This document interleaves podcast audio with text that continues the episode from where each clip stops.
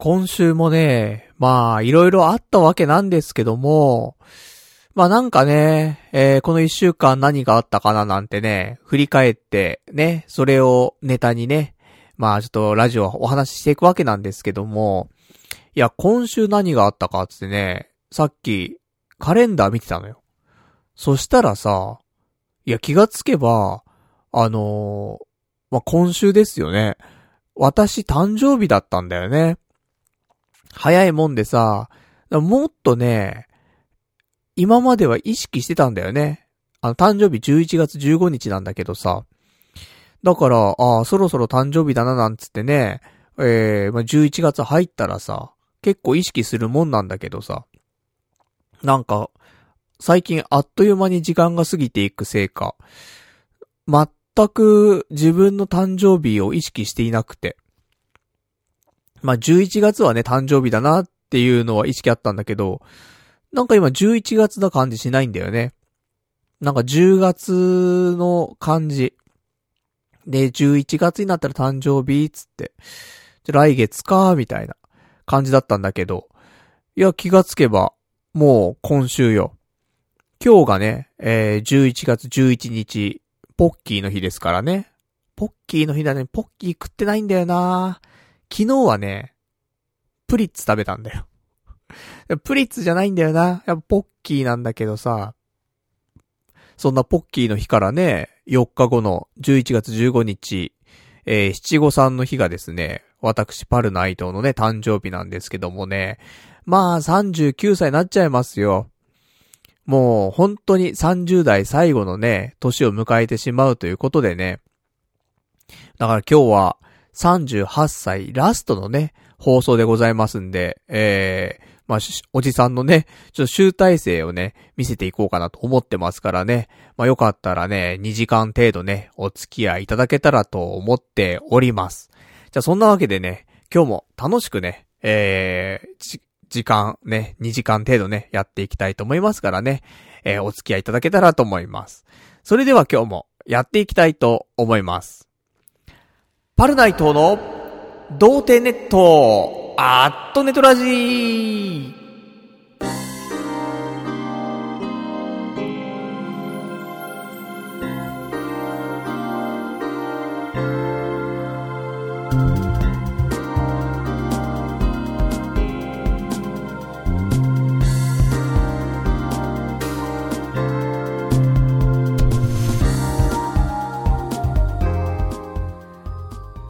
改めまして、童貞ネットアットネトラジーパーソナリティのパルナイトです。こんばんはと。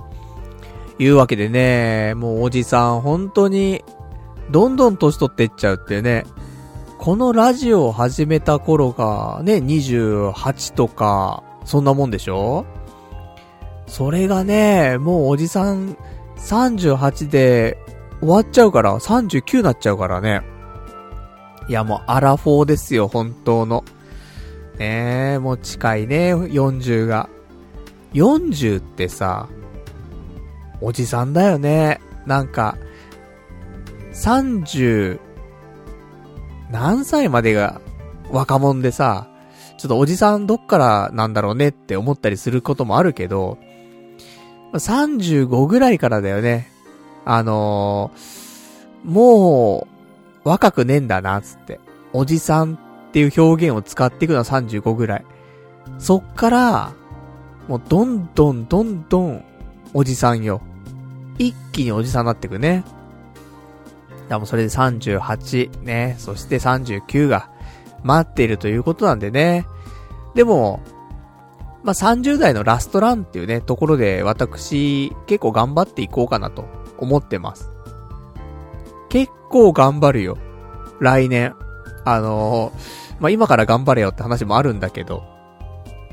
まあ、今はねちょっと踏ん張りどころなんでね、頑張ってねやっておりますけどもね、今日も仕事とか19時定時でね事務員さんなんて上がっていいはずなのにね、今日なぜかね、21時までね仕事してましたからね。でそっから帰ってきて、でラジオの準備してね、それで放送を始めてますから、今日はね、一応1時間遅れで埋設から入ってますから、まあ、前説がね、40分、45分やっちゃいましたからね。まあ結局、ね、今ですね、始めたばかりなのにね、今23時50分でございます。なんで、こっから2時間やりますからね。だからね、まあ、2時前、ね、2時手前ぐらいでね、までは放送しようかなと思っておりますからね。明日もお仕事でございますけどもね。いや、困ったもんですね、ほんとね。でも、ね、ラジオはやっぱりね、もう、続けてきちゃったからさ。もう、ね、ここからやめるっていう選択肢がないからね。だから2時間はやるんだよね、結局ね。で、1週間かけてね、ネタも、やっぱり用意してますからね、2時間喋る分ね。だからやっぱりね、まあ1時間とかで終わらせてもいいかもしれないけどもね。それじゃあ、ね、今週頑張ってね、作ってきたネタがね、まあ、お蔵入りになっちゃいますからね。それはちょっとね、ネタがかわいそうですからね。そして1週間頑張った俺もかわいそうですからね。なので、やっぱり2時間ね、喋り切ろうかなと思ってますんでね。まあ最後まで、まあ、生放送ね、聞いてくれてる人に関してはね、さすがにちょっと、夜分遅すぎるからね。まあ寝ながらでもね、聞いてもらえればね、睡眠導入剤としてね、最高のラジオだと思いますからね。まあ、いいんじゃないかなと思いますけどもね。まあ、そんなわけで、ね、今日もいろいろとお話ございますんで、まあ、話しながらね、合間合間にね、お便りなんかをね、読んでいきたいと思っております。まあ、そんなところでね、お便りもね、募集しておりますので、ね、そちらの宛先もお伝えしておきたいと思います。お便りに関しましてはね、メールでお待ちしております。メールアドレスは、radio@doutei.net、radio@doutei.net、radio@doutei.net、ね、こちらまで送っていただけたらと思います。リアルタイムであればね、放送中読ませていただきまして、リアルタイムでなければね、来週の放送で読ませていただきたいと思いますと。ね、あとは、なんかね、ラジオが盛り上がるようなね、そんなお便りをね、お待ちしてますから。もう最近はね、読みたくないななんていうね、お便りはね、もう読んでないですからね。もう、そういうメンタルじゃないんだよ、今。毎日仕事でね、体が消耗しきって精神もね、すり減っちゃって。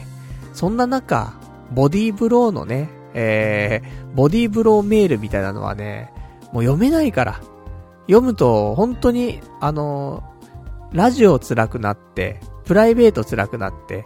ね、仕事も辛くなっちゃうから。だから、もうお便り一通でね、人生辛くなっちゃうから。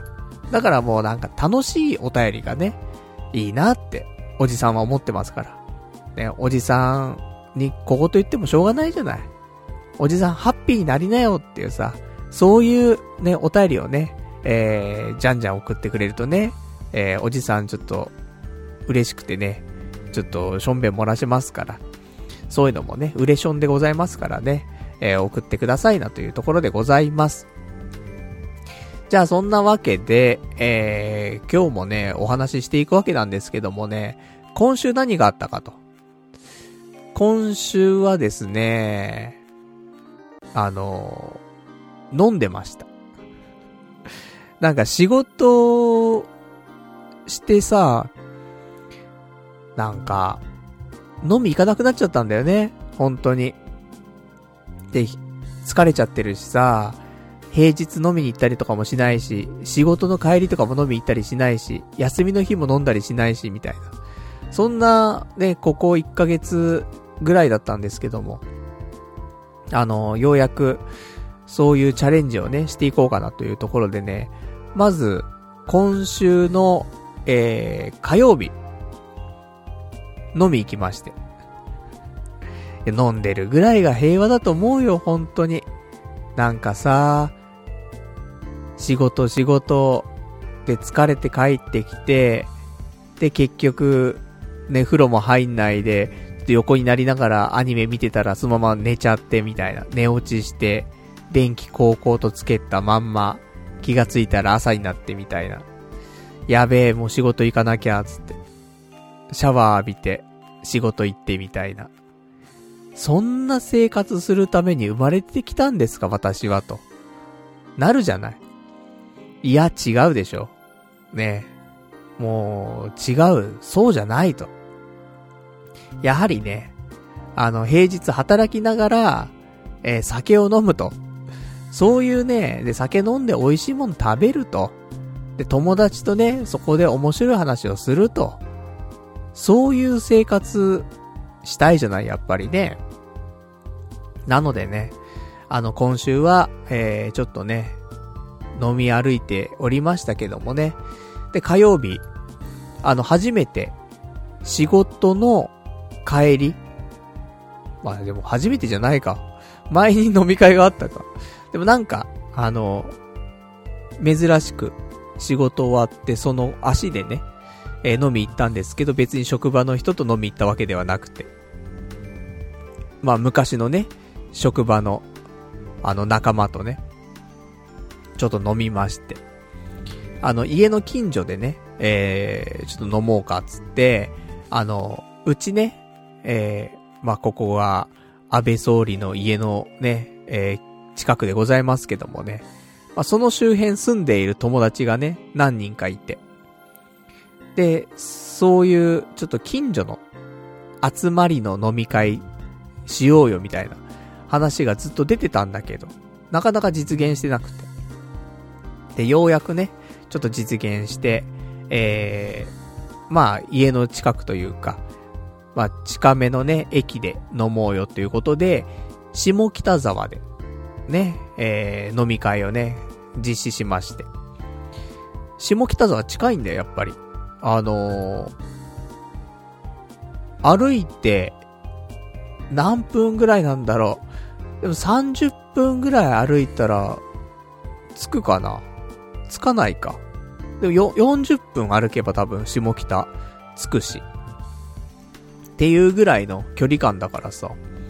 まあまあ近所みたいなねところなんですけどもね、行ったお店が、新台北っていう台湾料理のお店行ったのよ。でさ、その前にね私台湾旅行行ったからさ、台湾料理っていうのがねやっぱり食べたいなみたいなさ、旅行行った先であんま食べなかったからね俺ね。なのでね台湾料理をねちょっと本格的にねちょっとこっちでね日本の方で食べたいなと思って、でそんなんでなんかね安くてうまくてみたいなお店が下北沢にあるらしいというねことで、それが新台北というねお店だったんですけどもね、いやうまかったうまかった以上みたいななっちゃうんだけど、いやカシューナッツ炒めとかさうまかったなって記憶はあるんですけどもね。あとはなんかやっぱりなんか台湾のお肉の炒めた感じの味とかさ、やっぱ台湾臭がするみたいな感じはやっぱありましたんで、台湾料理ね結構美味しくいただきまして、でね結局そこでね、まあ友達とねいろいろ話すんだけどさ、なんかすごい思うのは仕事に対する劣等感みたいなのが今結構あるんだなっていうのを飲み会でねみんなで喋りながらちょっと感じたところがあってさ、むしろなんか無職の頃の方がそういう仕事に対する劣等感とかはなかったなと思って、みんながさ自分たちの仕事の話とかするじゃない。そうするとさ、いやうちはさみたいなこんな感じでって今こんなところでこうなんだよっていう話するとさ、やっぱ業界が近い人たちが喋ってるとわかるって感じになるんだよね。だからさ、そういう話聞いてるとさ、今の自分の業界っていないんだよね。不動産業界で働いてる友達って今いなくて、みんなやっぱり IT 系なんだよね、何かしら。だからで、俺もともとね IT の方にいたわけだからさ、だからみんなが IT の話してる中、俺不動産みたいなでね、これ不動産に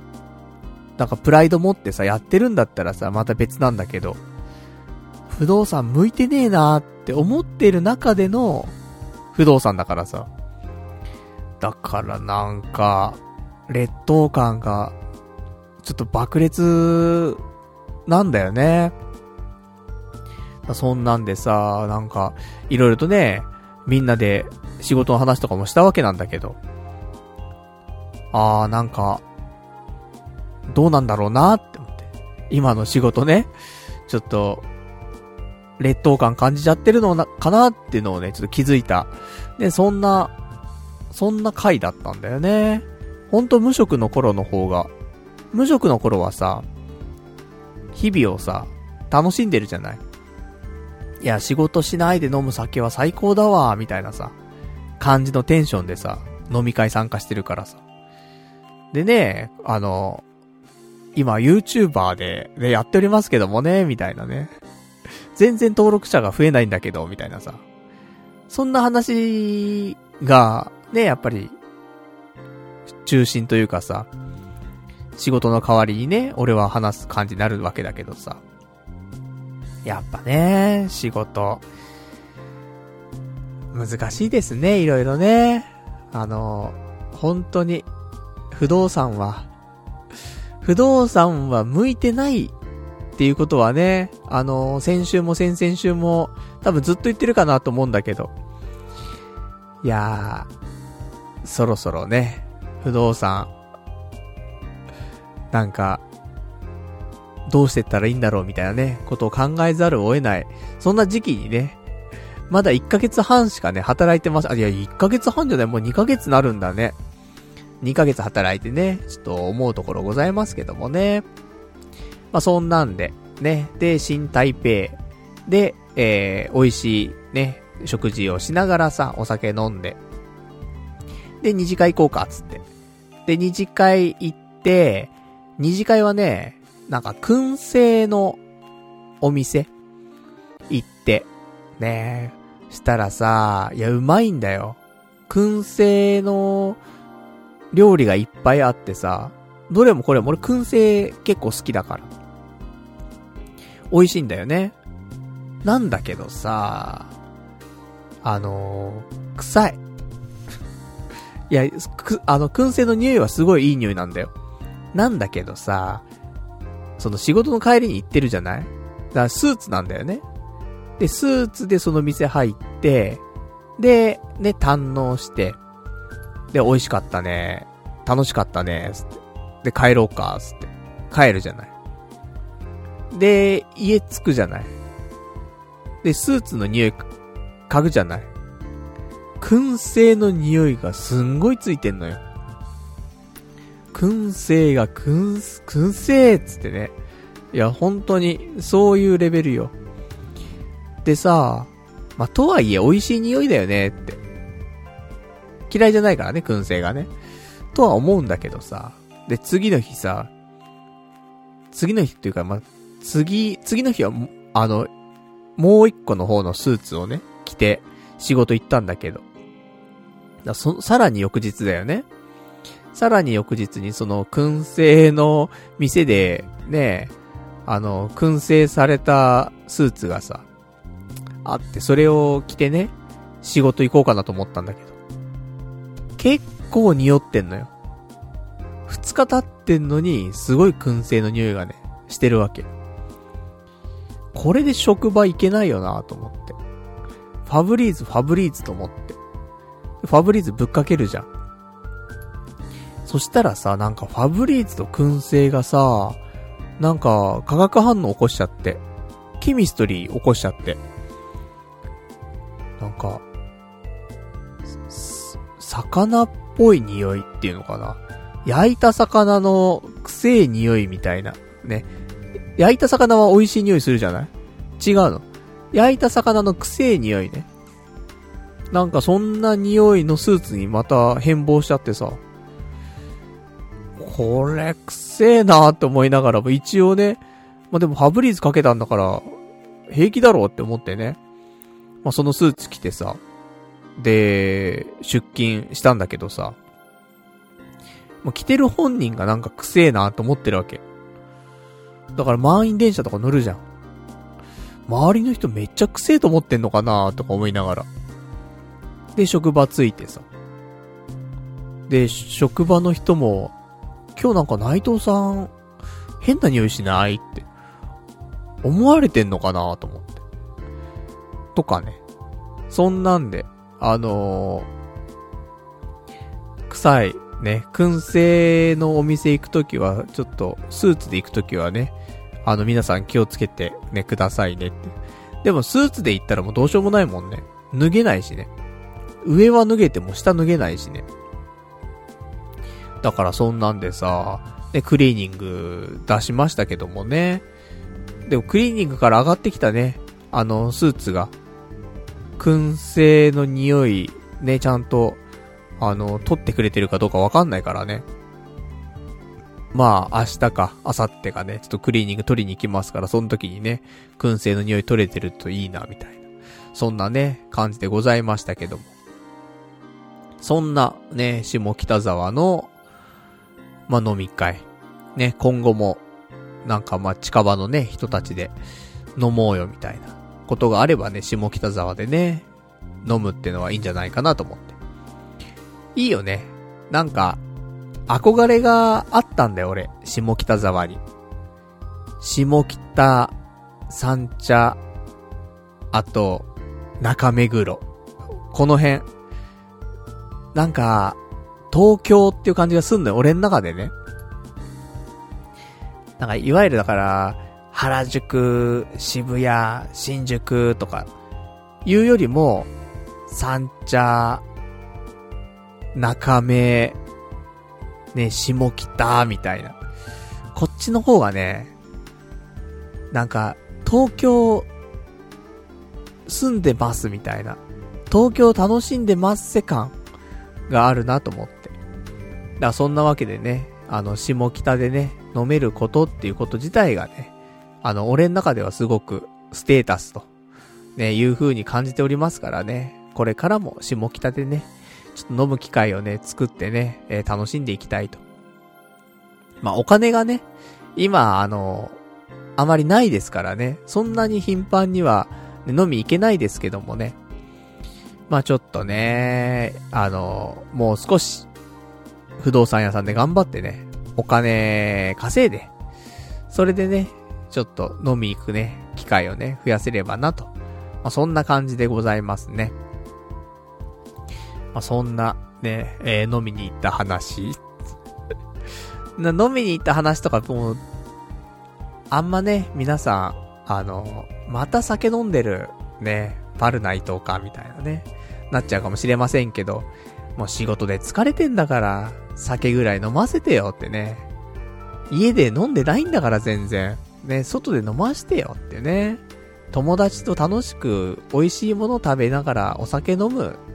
いいじゃないって。やっぱりさ、いや美味しいもん食べないと人生辛いよって思うよね。逆に美味しいもん食べてれば人生そんなに辛くないよって思う。特にねそのご飯というかさ、美味しいものが好きっていう人はね、そういうの楽しみにねやっぱり生きるっていうのもありますからね。毎日毎日ね、なんかサラダしか食ってねえとか牛丼しか食ってねえとかマックしか食ってねえみたいなさ、いやもちろん美味しいよ、美味しいんだけど、そうじゃなくて少し変わったねいつも食べるものとは違うものをね食べて、あーこういうのもあるんだ、美味しいなーっつって、明日も頑張れそうだなーって、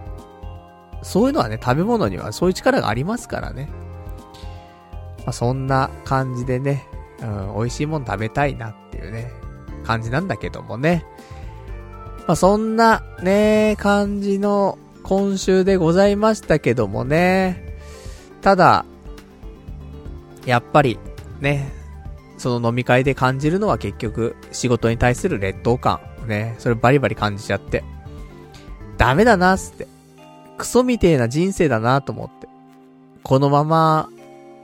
ね不動産屋さんの事務員やって、で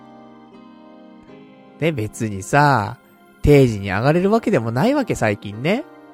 ちょっと早めに行ってお昼も削って、でちょっと残業して帰ると、全然アフターセブンを楽しめてない。プライベートも充実しない。ね、せっかくゆとりのある仕事をしてさ、プライベートを充実させようと思ったのにそうもいかない。で、それが毎日結局続いて、10年、20年経って、お給料も上がんない。ね。ゆとりがある仕事だと思うから、お給料安くてもいいなと思って入ったのに、もうなんかもうちぐはぐなわけですよ。だからこんな人生ずっと続いていくのかなって。で休みの日とかもさ、もう最近体の疲労がすごくてさ、もう横になってるだけなんだよ本当に。こないだの休み、まあ、用事があってちょっとね、買い物というかさ、メガネ買いに行ったりとかしたけど、それ終わって帰ってきてから、もうあとずっと横になってたもんね。あんなに横になってる人いるっていうぐらい横になってたからね、一週、その休みの日ね。だからさ、そんな超つまらんおじさんになっちゃうじゃん。平日仕事で疲労困憊、休みの日疲労困憊でね、もう疲れ取れないからつって横たわってるみたいな、それの繰り返しでさ。で友達からの誘いがあってもさ、いやちょっと疲れてるからちょっと今回は遠慮するわみたいな。いやダメでしょと思って、そんな人生と思ってさ。でねえ、で今週の木曜日だよ。火曜日が下北沢で飲んで、で水曜日休みの日ずっと横たわっててねなんだよ横たわってるみたいなね話なんだけど。で次の日の木曜日、仕事またね残業をして帰ろうかなと思って、20時ぐらいかなに会社出たらさ、友達がさ、ちょっと珍しく渋谷で用事があるんだわつって連絡があってさ、だから渋谷だいたい21時ぐらいにその用事が終わるんだけどっていう連絡が来てて、21時ぐらいに用事が終わって、じゃあそこから会ったとしてさ、まあ、軽くね飯でも一緒に食って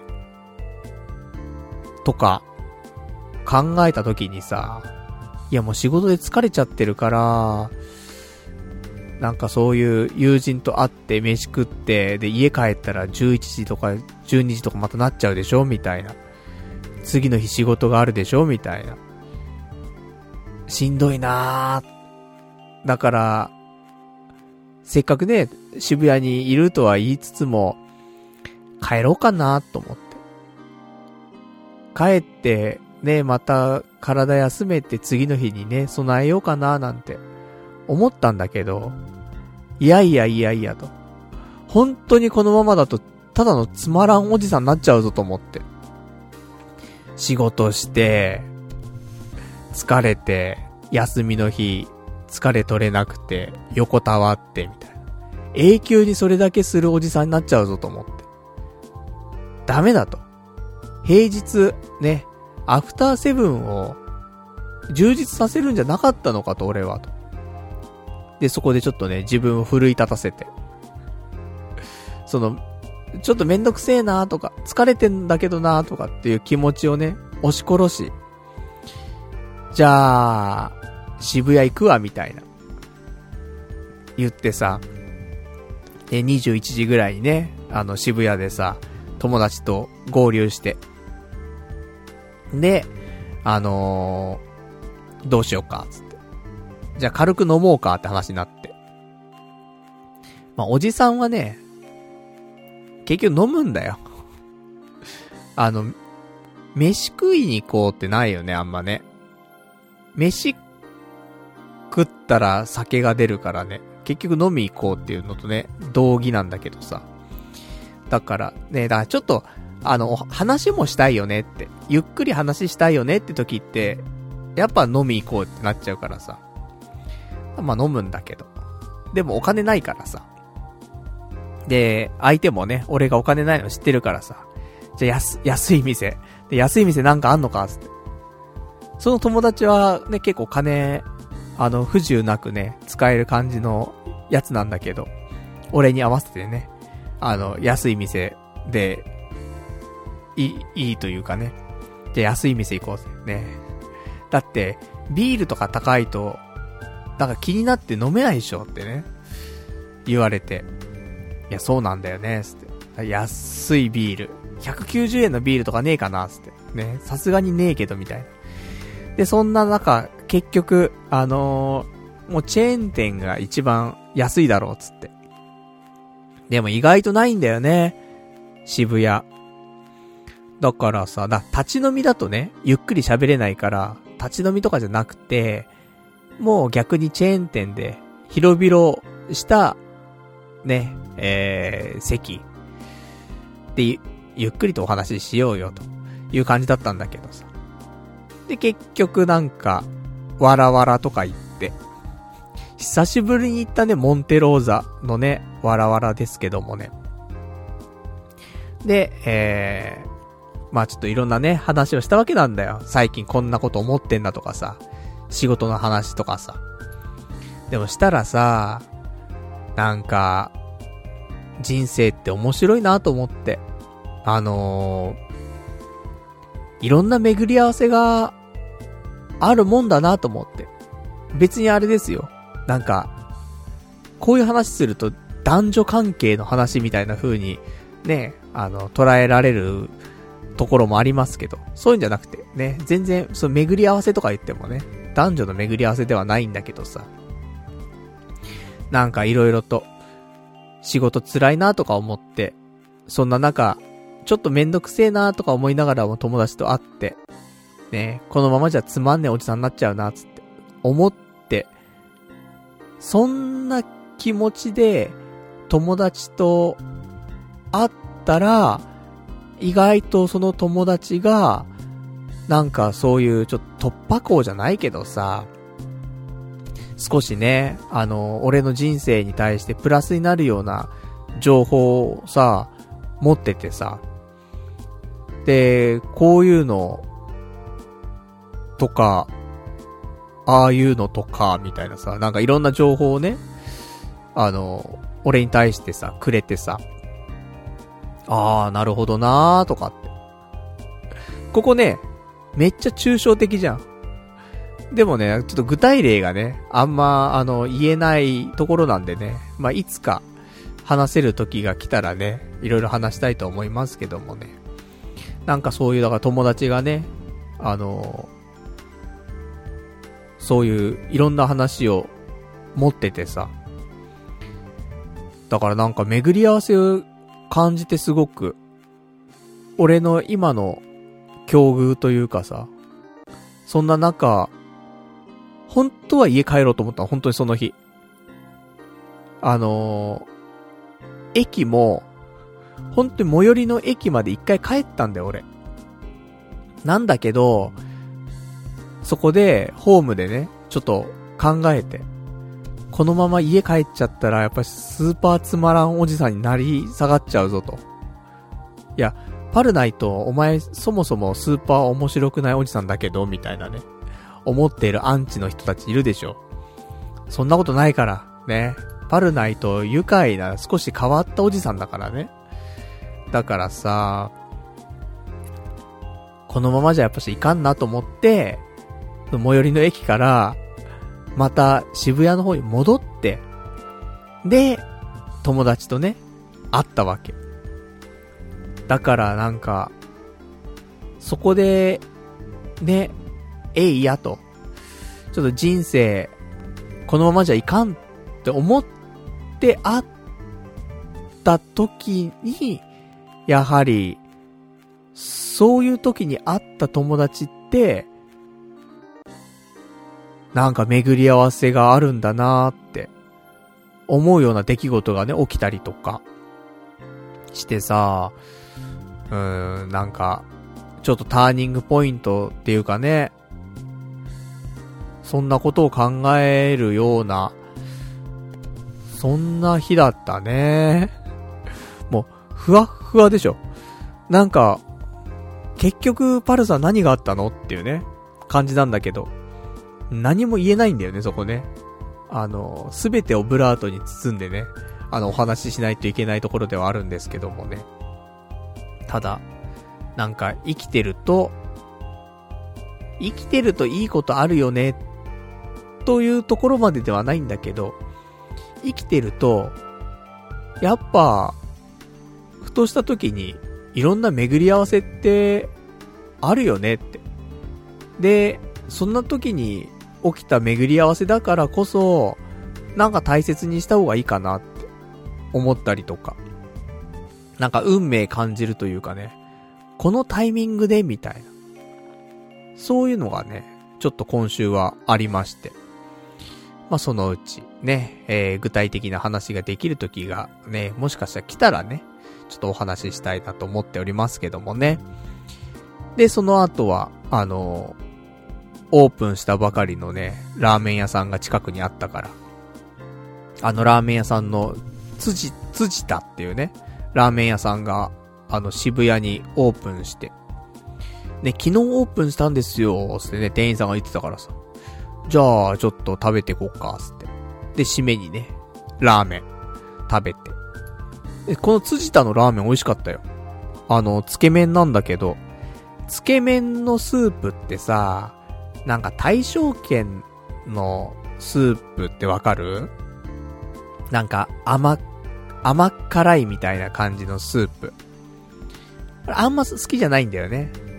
でもつけ麺ってすげえそのタイプの味が多くて、なんか甘辛いの。でもそうじゃなくて辻田のはなんかそのラーメン的な感じ、その甘辛くなくてなんだろう、まあ甘辛くないちゃんとしたその美味しいスープよ。魚介っぽいね。魚介なのに甘辛かったりすんじゃん普通さ。だから甘辛くない、普通に美味しいコクのある魚介のスープみたいな。でうまくて、魚介なのかなそもそもね、ちょっと酔っ払ってたからよく分かってないのかもしんないけど、でも美味しくて、ちょっと高いんだけどさ、つけ麺で900円するもんね。ちょっといい値段取るななんてね思いながらさ、金ねえのになとか思いながらさ、まあ食べましてね、おすすめです。いろんなところに都内とかだったらお店があると思うんで、辻田のラーメンスープが好きですね。また近々ね行きたいなと思いますけども、お金がないからねいけないけど、今日給料日なんだよ実は。ポッキーの日ねまあなんか土日とか挟むとさ、お給料がね振り込みの日がちょっとずれちゃったりとかするんでね。でそんなんで今日がね、お給料振り込まれた日だったんですけどもね、いやようやく給料入ったなみたいなね感じだよね。まあ、これで2回目のね、お給料なんだけども、ようやく満額入りましてね、お給料が。いや、嬉しいなぁと思ってさ、ほんとお金なくて、今、この間のその、土曜日とか、でここ最近ずっともうお金なくて、財布の中に1000円しか入ってないみたいな。それで何日も過ごしてるみたいなさ。そんな生活しててさ、で、これまでね、給料日前だからカツカツだよって言ってる人っているじゃん、たまに。俺、ああいう人、何なんだろうって思ったの。いや、給料日前だからカツカツで金ないってさ、そんなことあると思って。だって、まあ、毎月ね、そんなお給料全部使い切るわけでもないからさ、少しずつ溜まってくじゃない、お金。まあ、あえてね、ちゃんと毎月いくら貯金しようと思って貯金している人もいれば、使い切らなくてね、残った分は貯金でどんどん溜まっていくっていう、まあいろんなタイプのね、貯め方の人いると思うけどもさ、まあ何にせよ貯金はあるじゃん、少し。ね、やっぱり働けなくなっちゃったとかさ、病気になっちゃったとかさ、まあそんな時が来たら、まあ数ヶ月ぐらいはさ、働かなくても大丈夫なぐらいの貯金は最低限ね、まああるわけじゃない、皆さん。でもさ、だそれがあったらさ、給料日前にカツカツで金ないんだよっていう発言はないよねって思ってたんだけど、たまにする人いるからさ、まあ、貯金もね、だ俺も貯金が多かったわけじゃないよ、全く。仕事をね、まあ、辞める前とかね、そんなに貯金あったかって言うと、そんななくて、このね、いい歳したおじさんが、やっぱり、最低、本当は300万とかさ、これ最低よ、本当に。最低300万とか持ってなくちゃ多分いけないと思うのよ。30も後半のおじさんだったらさ。で、多分普通は1000万とか、だって家買ってるわけでもなくて、車があるわけでもなくて、結婚してるわけでもなくてさ、多分独身でね、30も後半だったら、1000万とか、ちょあって、叱るべきところだと思うんだよね。でもそんな中私ね、まあ、200万にも満たないぐらいのね、貯金でございましたけどもね。そんな、なんかでも基本的に仮想通貨になっちゃったりとかね。なんか無駄遣いばっかりしちゃってね、結局、まあ、お金がね、全くなくなって、すっからかんみたいな感じになっておりますけどもね。だからさ、ようやく分かったんだよね。すっからかんになって、りそな銀行と、ね、あとクレジットカードのキャッシングとかして、で、今、借金が55万円あって、で、仮想通貨が、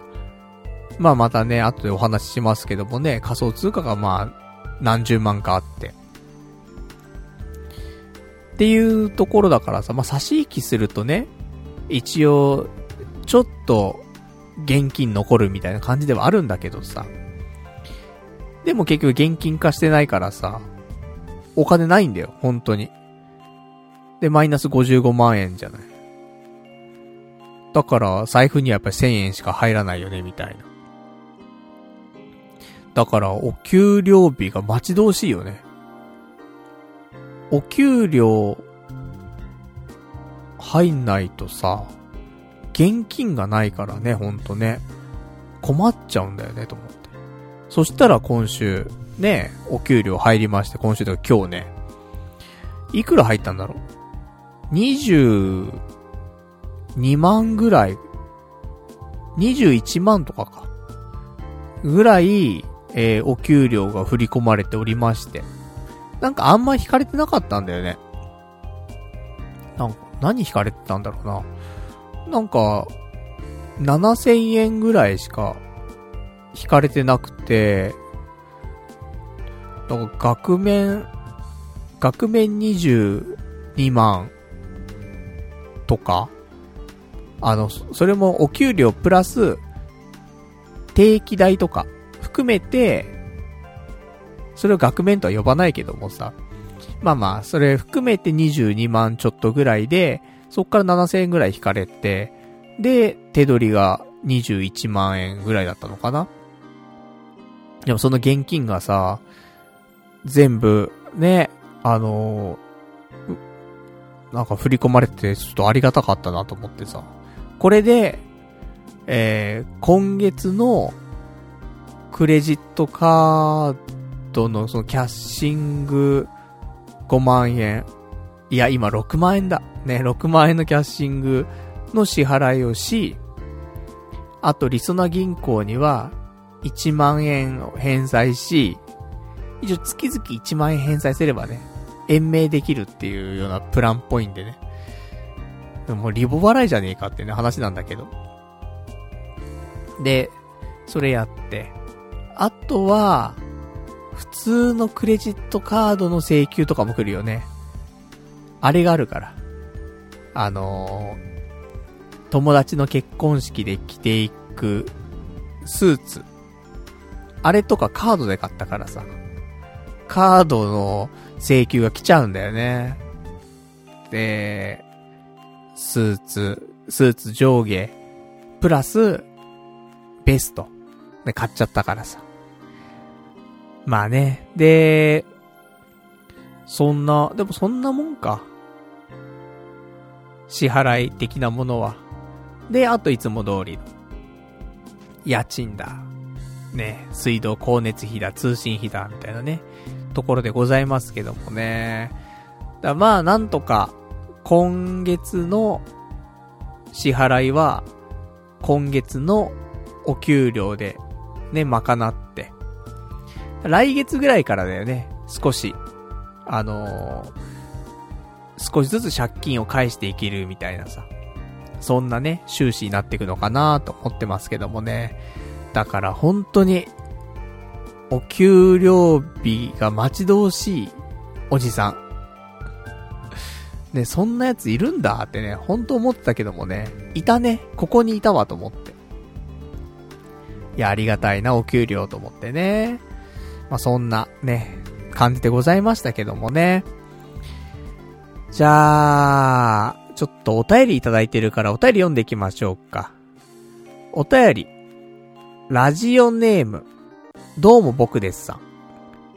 こんばんはパルさん。前説で、来週のスペシャルウィークはやらないとのことでしたが、どんな企画でもいいです。何もやらないスペシャルウィークでも構いません。ぜひスペシャルウィークという枠で放送していただければと思います。パルさんに忘れてほしくないのは、パルさんの放送を毎週楽しみにしているリスナーはいます。このラジオを聞くことが毎週のルーチンになっている人もいます。スペシャルウィークを落とすことは何か大切なものをなくしてしまう感じがして、寂しく思いますというねお便りをいただきました。ありがとうございます。いやね、このラジオ始まる前にねちょっと皆さんの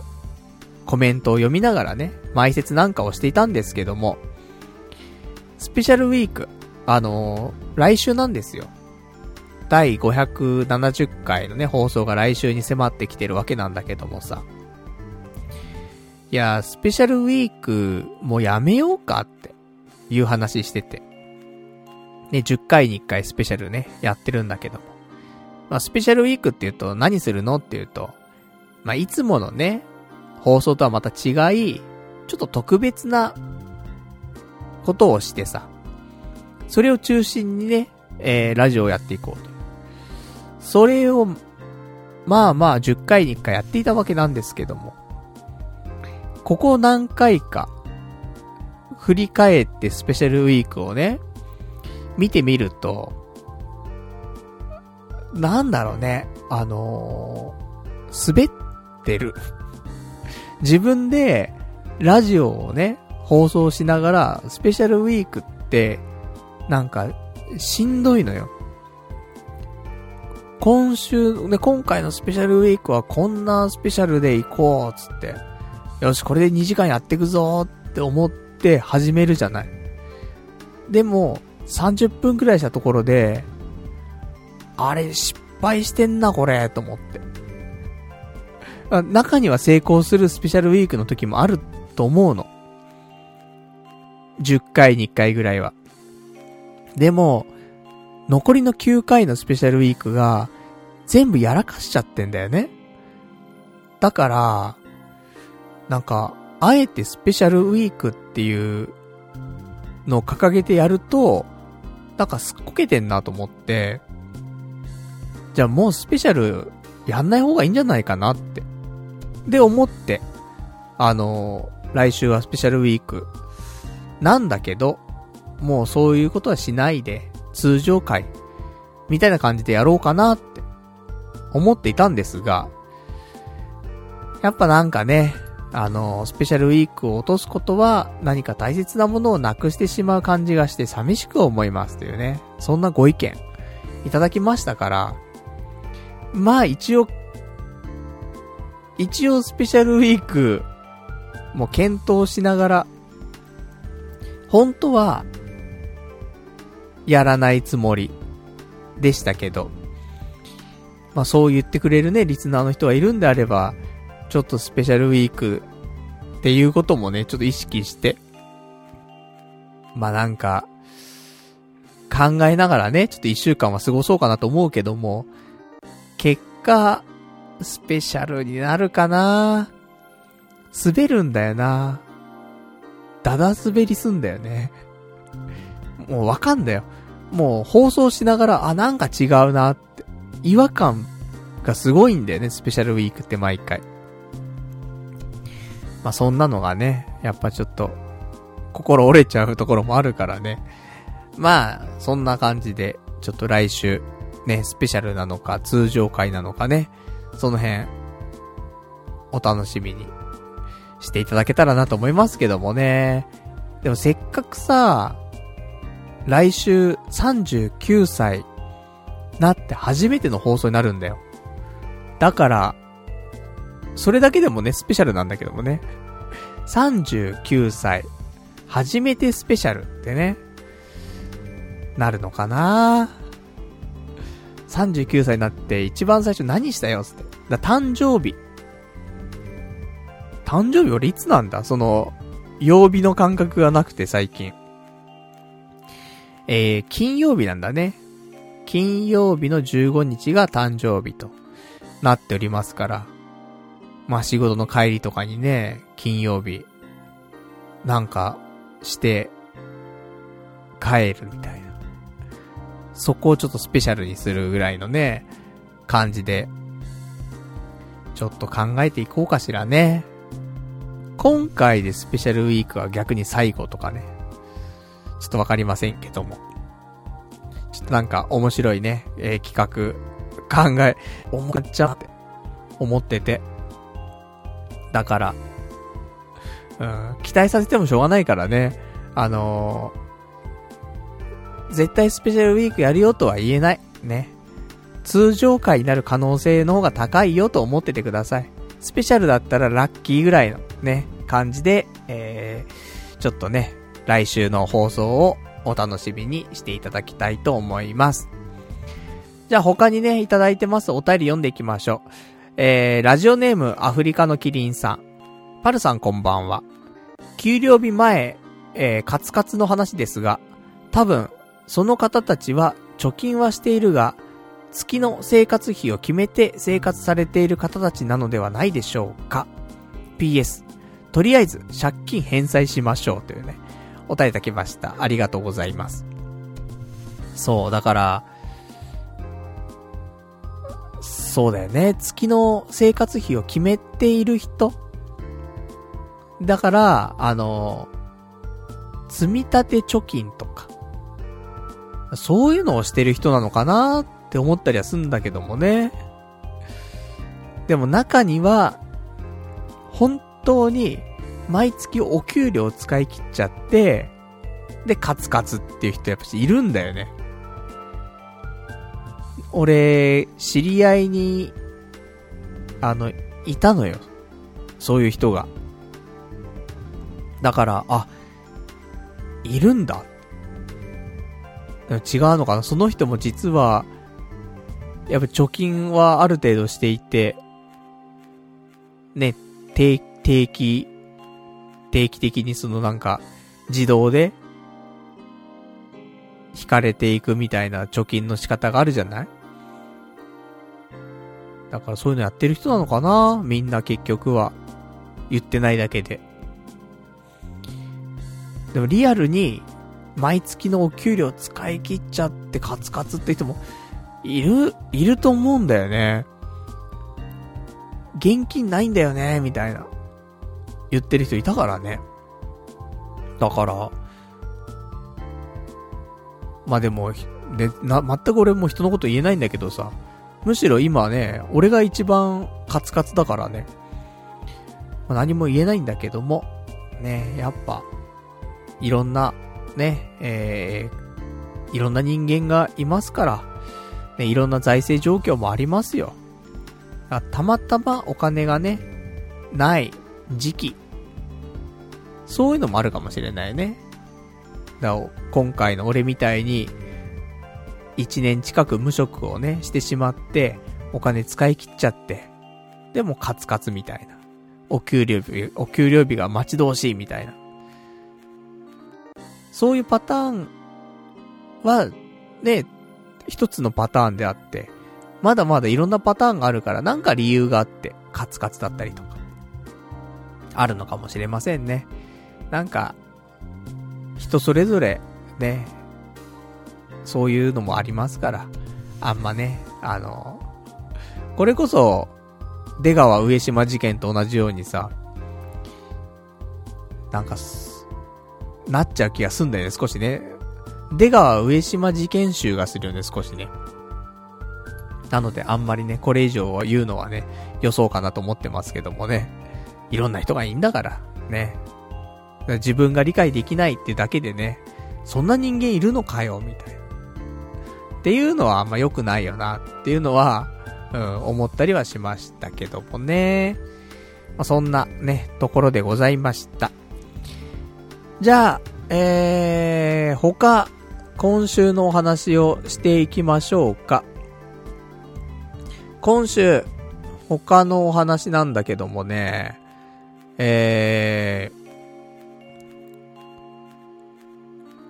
今週鈴木好美ちゃんのライブがあって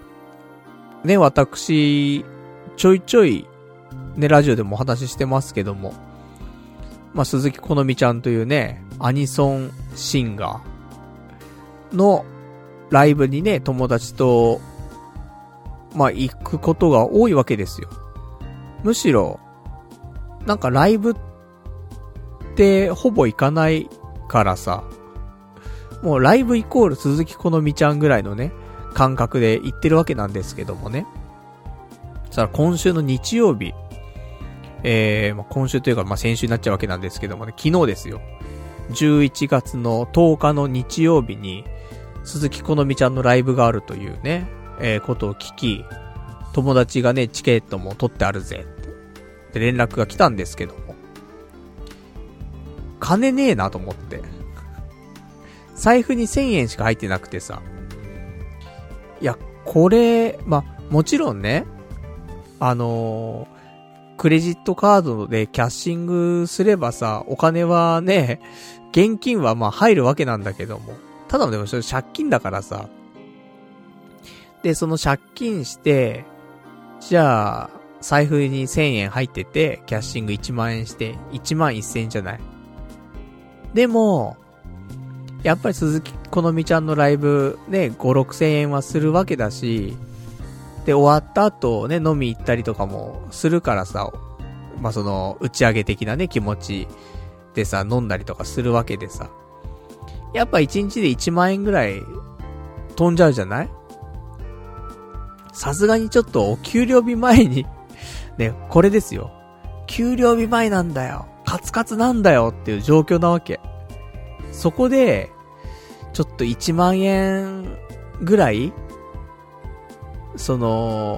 なくなっていくっていうのはさすがにちょっと厳しいなっていう財政状況でございまして、これまで本当に数多くの鈴木好美ちゃんのライブ行きましたけど、ちょっと今回はリアルに金欠でちょっといけなそうですっていうねことで友達にさ、話をして、したらね、分かったよっつって、じゃあ今回はね、今回はちょっと他の人を誘って行ってくるっていう話になって、私はねちょっと金欠が理由で鈴木好美ちゃんのライブ行けなかったんだけどもさ、とはいえ休みの日ですから、何かね金を使わないでできる何か遊びをとね思っていたところ、まあ結局金使わない遊びって釣りぐらいしかなくて、で釣りをねちょっとしてきたんですけどもね、そうさすがにねちょっと好みのライブはお金がなくてね行けませんが、お金がなくてもできる釣りはね、頑張っていくというところでございましてね、ちょっと釣り行ったんだけど、これまで釣りはさ、まあ、素人のね、集まりでやってたわけなんですよ。友達がね釣りしようぜなんて言い始めて、いい、ちょっと面白そうだなつって、で釣り始めて、で素人がね二人で最初始めてさ、でルアーフィッシングからね、かっこいいからつってねお互いねルアーフィッシング始めて、で結局全く釣れないで、でもう5回ぐらい5、6回釣り行ってるのに1匹も釣れてなくてみたいさ、そんなんだったんだけど、でそれがねこれまでの釣りですよ。で、今回の釣りなんですけども、その最初のね時から一緒にやっていた素人のね、友人ではなくて、また別の友人、しかもまた素人が、ちょっと一緒にね釣り始めてみたいと思ってるんだけどっていう話があって、ぜひ一回ね一緒に行こうよっていう話になって、じゃあ行こっかつってね、ちょっと好みのライブはねお金なくていけないけど、ちょっと釣りお金かかんないでね、切り詰めてねちょっと釣りじゃあ行こうかって話になって、で、釣り行くんだけどさ、で俺がもうルアーフィッシングしてるのは知ってるわけ、その友人はさ。で、もうその友人ね釣りこれから始めるっていうところだから、釣り具も持ってないわけだ。ちょっと今週釣り行くまでにね買ってそれで釣り行きますみたいな話だったから、どんなね道具を買うんだろうとかって思ってたら LINE が来て、こんなの買いましたつって写真が送られてきたんだけどさ、もう竿がルアーフィッシング用のルアー竿じゃないんだよね。サビキ用の竿っていうのかな。だから結局餌ね、餌釣りだ、餌で釣るやつなんだけど、だからルアーフィッシングじゃない竿を購入していたみたいで、だなんかそれは店員さんに相談したところ、どんな魚釣りたいのとかね、どういうところで釣りするのとか、まあ、いろんなことを聞かれ、ヒアリングされ、で、結果、まあ、初心者だし、やっぱお魚ね、釣れた方が面白いからみたいな感じで、餌でね、釣る、サビキの竿をね、紹介されたらしく、で、それを買ったっていうね、ことなんだけどもさ。だから、俺はルアーで、ね、その友達は、初めての釣りで、で、まあ、ルアーではなくね、餌釣りで、で、サビキの仕掛けでやるという感じなんだけど。まあね、ちょっと、そんなデコボココンビでもね、いいんじゃないかということで、釣り行くことになりまして。で、その日曜日に、じゃあ湘南に行こうという話になって。で、湘南に、漁港があるんだってさ。で、それが片瀬漁港っていう漁港で、なんか釣りもね、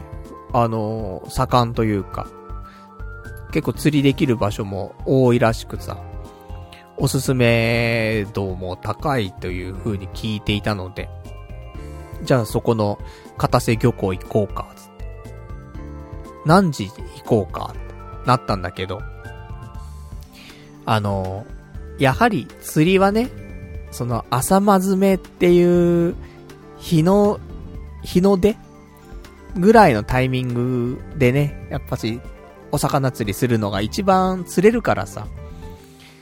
ね、魚も活性化してるからさ、釣りやすいと。だからその時間に行くってなると、今ちょうど秋と冬のね間ぐらいですから、今の、日の出の時間が6時ぐらいだったのかな、6時5分とかそんなもんだったんだよ。だからそのタイミングで湘南にいなくちゃいけないねっていう話になって、でも湘南まで何分かかんのって話で、まあ、1時間半ぐらいうちからね、渋谷あたりから行くと湘南まで1時間半とか、まあ状況によっては2時間とかかかると思うんだよねっていう話になって、で、そうするとだよ、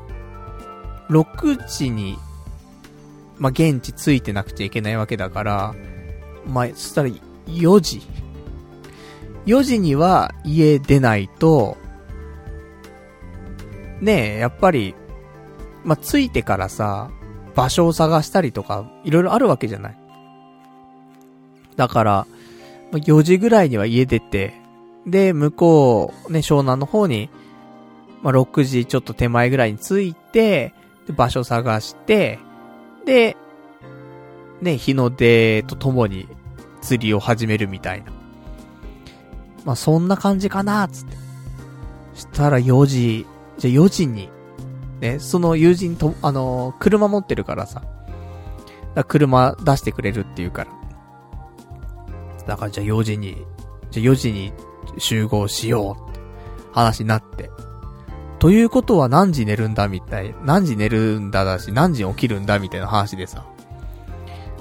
起きんのはだから3時ぐらいに起きないといけないじゃん。特に、まあ、俺に関しては、まあ、3時半ぐらいに起きれば、まあいいかなみたいな。友達に関しては、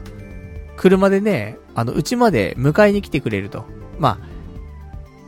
あ、通り道というかね、湘南行くまでの通り道にうちがあるようなもんだからさ。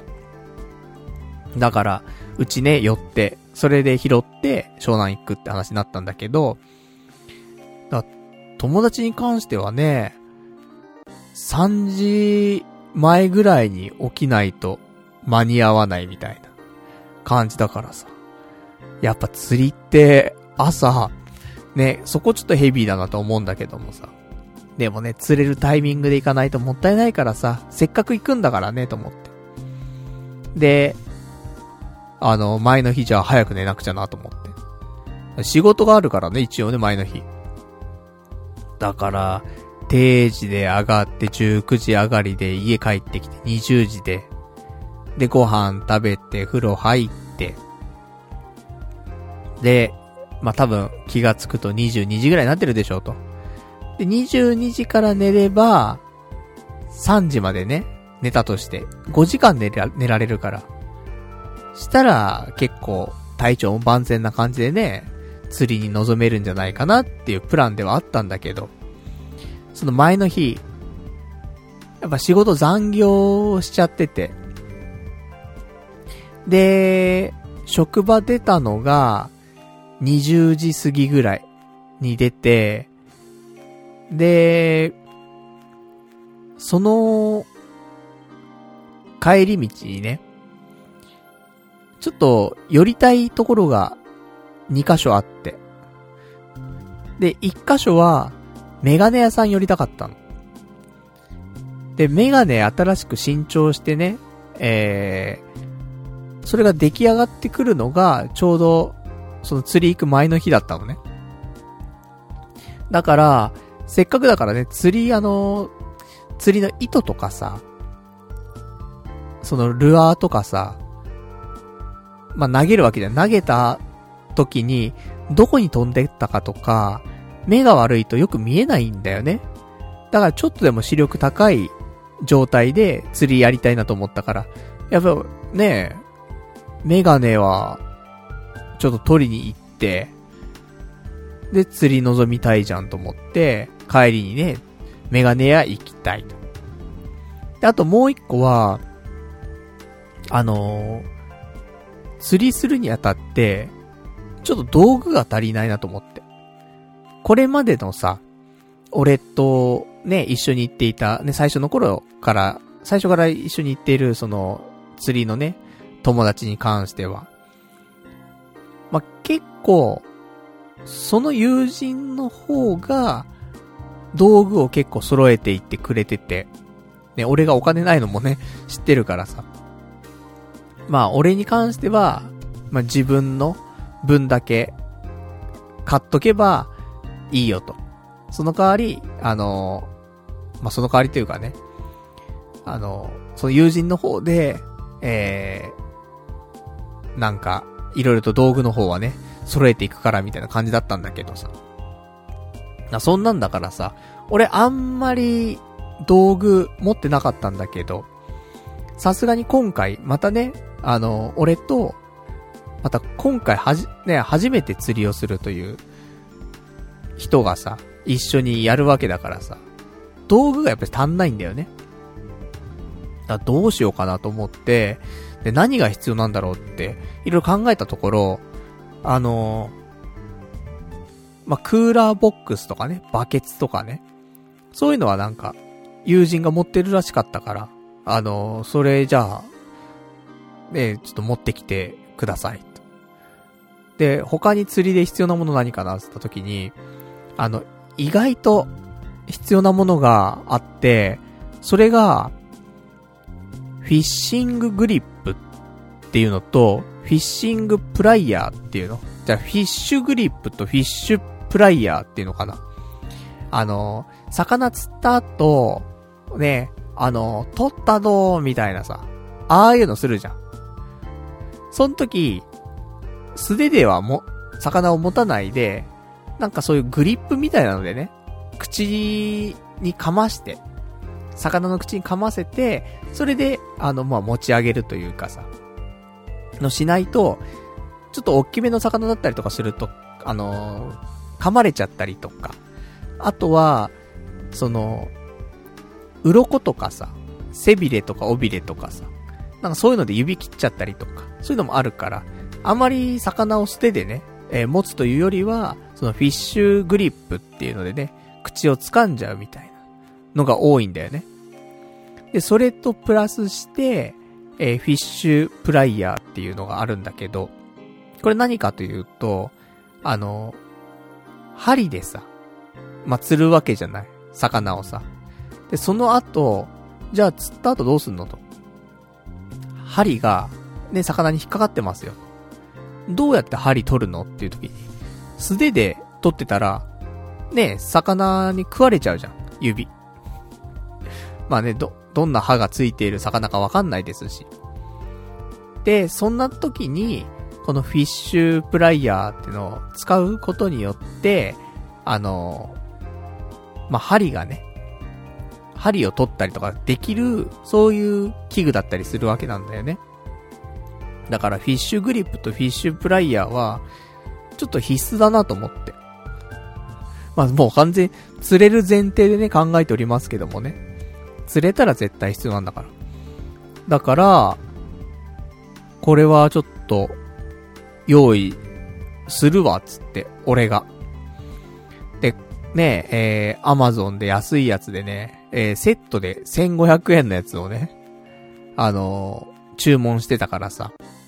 で、それがね、コンビニ受け取りにしてあったんだよね。で、釣りの前の日にね、届いていたから、それを持ってね、やはり釣り行かないと意味ないですから。だから、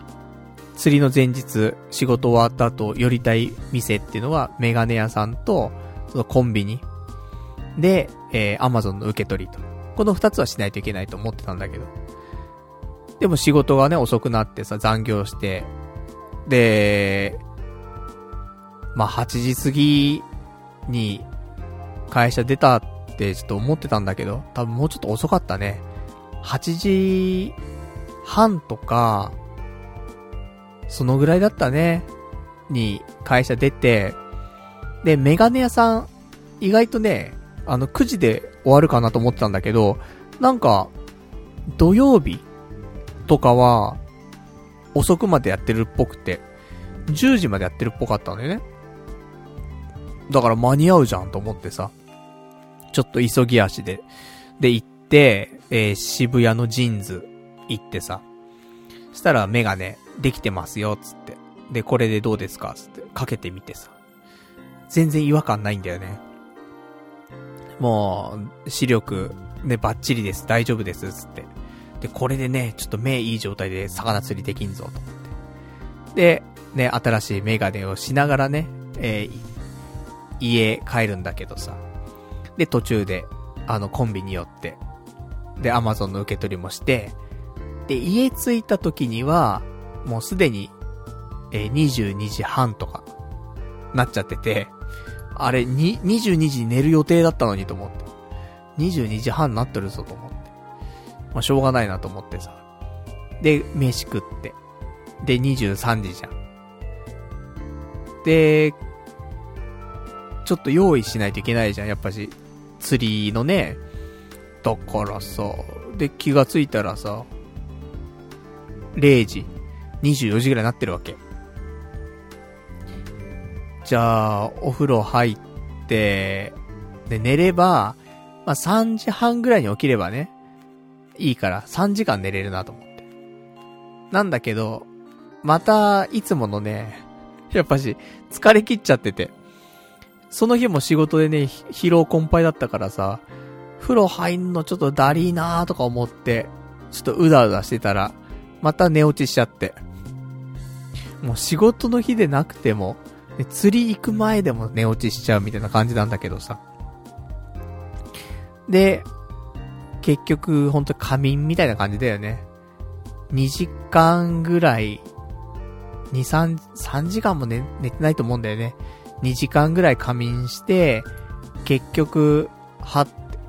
きたら、3時ぐらいで、そろそろ用意しなくちゃって、風呂入ってねえしと思って。でも風呂入って。で、ちょっとね、準備とかして。4時ぐらいになってさ、友人が、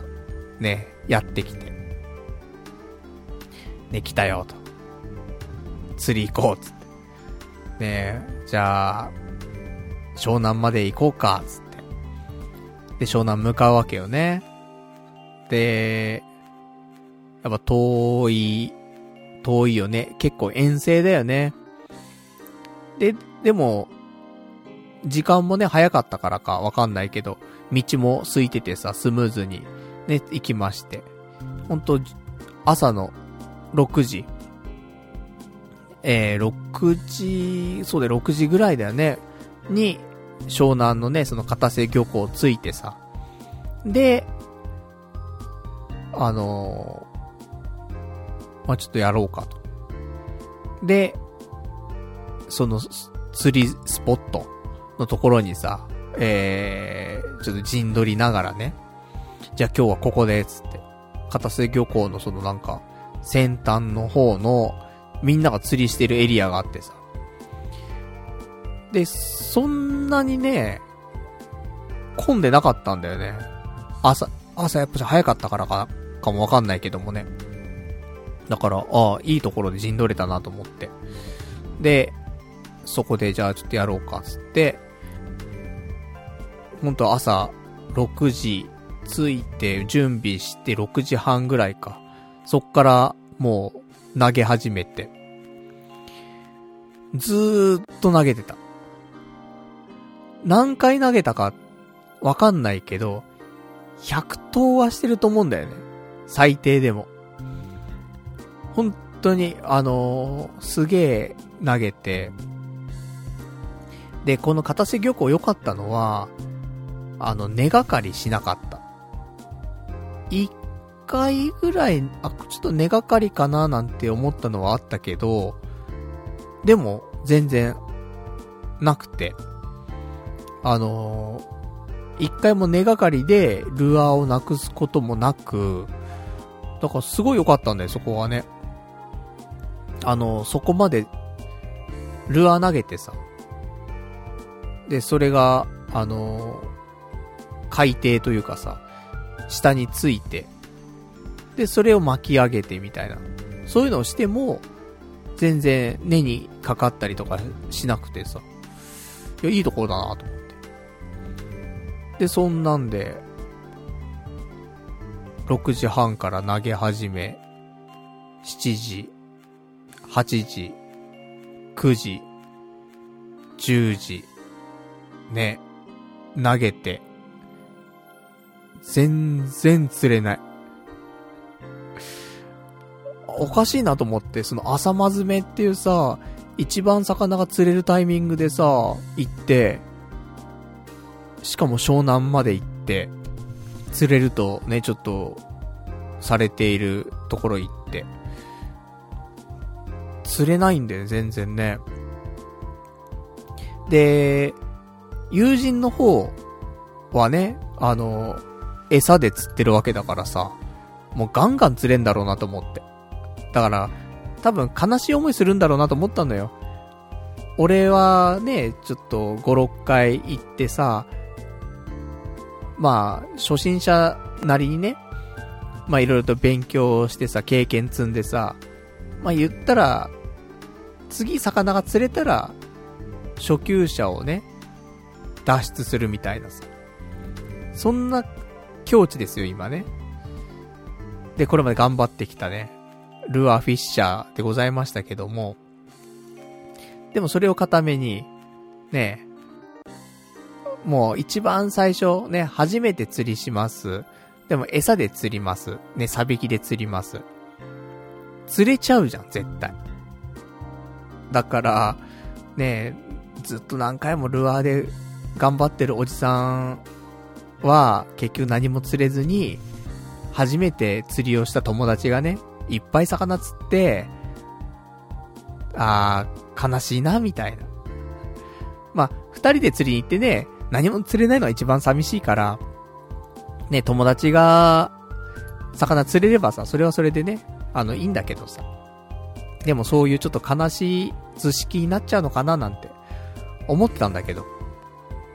友人も釣れないわけ。餌でサビキで釣れないんだよね。こんなに釣れないもんなのかなと思って。で周りの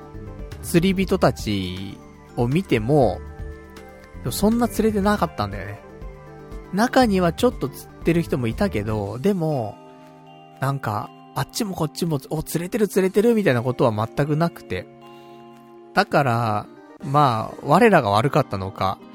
ね、場所が悪かったのかっていうと、もしかしたらまあ場所とかタイミングとか時期とかね、そういうのでそんなになんかいっぱい魚がいたっていう感じではなかったのかなとは思うんだけど。で、したら3時ぐらいになって、3時じゃないよね。10時ぐらいになってね、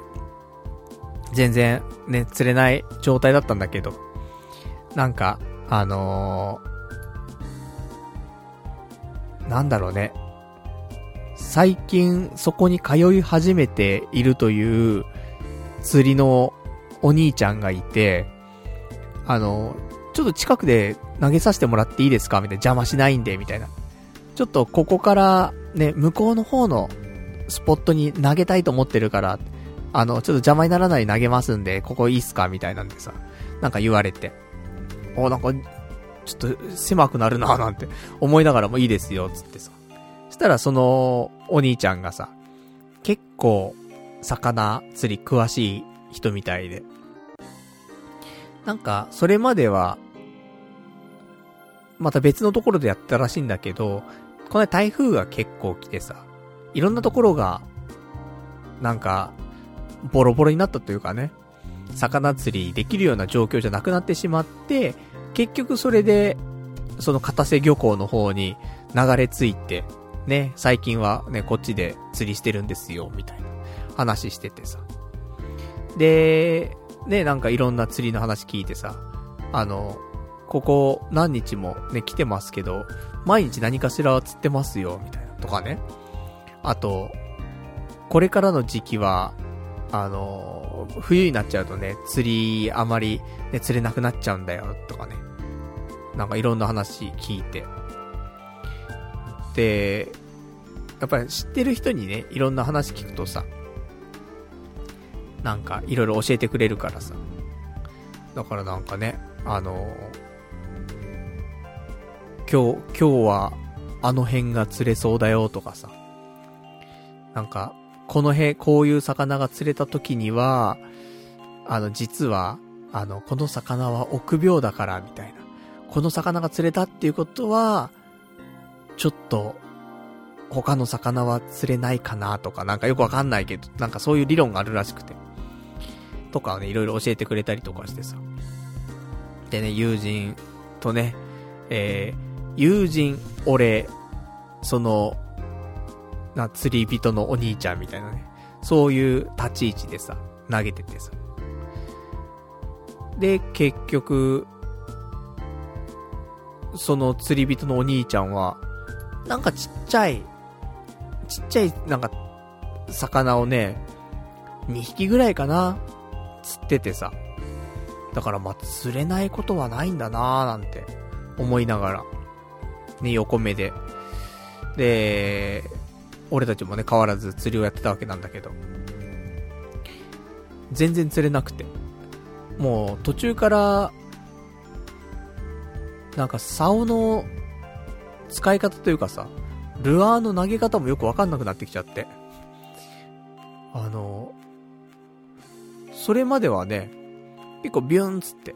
飛ばせてたんだけどさ、一回なんか指に引っかかっちゃって、でルアーというかさ、その糸がねもう根元が切れちゃってさ、でルアーもね一個なくしちゃってみたいな、それがあってからなんか投げ方がよくわかんなくなっちゃって、でなんかあっち行っちゃったりこっち行っちゃったりとか、手前に落ちちゃったりとかね、空高くに飛んでっちゃったりとかね、まあ、いろんななんかよくわかんない感じになっちゃって、でそんな中ね、ちょっとなんだろう、海の方にまっすぐに、普通はね平行に飛んでくじゃない、海に対して平行にルアービューって飛んでってチャポンっていくところなんだけど、もうそのまま直角行で海にねズボって投げちゃってさ、でおやばいなって、でこのパターンなんかルアーが切れちゃったりとかねするパターンなんだけどと思ってさ、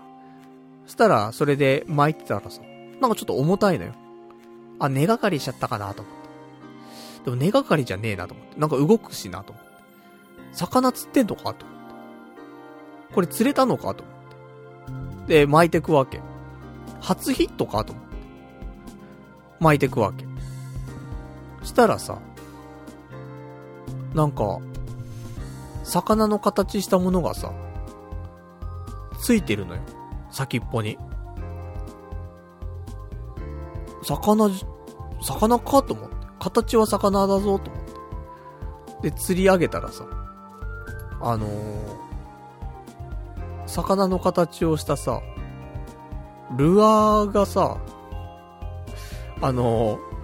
アーを釣っちゃってさ、何かというと、多分、その、地底というか、なんていうの？海底のところにさ、切れちゃったルアーとかさ、落ちちゃってたルアーとかがさ、やっぱりいっぱい落ちてると思うんだよね。そのルアーの一つを、俺のルアーが引っ掛けたらしくて、ルアーでルアーを釣ったんだよね。だからなんか、もう錆びきってるルアーがさ、一緒についてきて。そんなことあると思って。ねえ、そん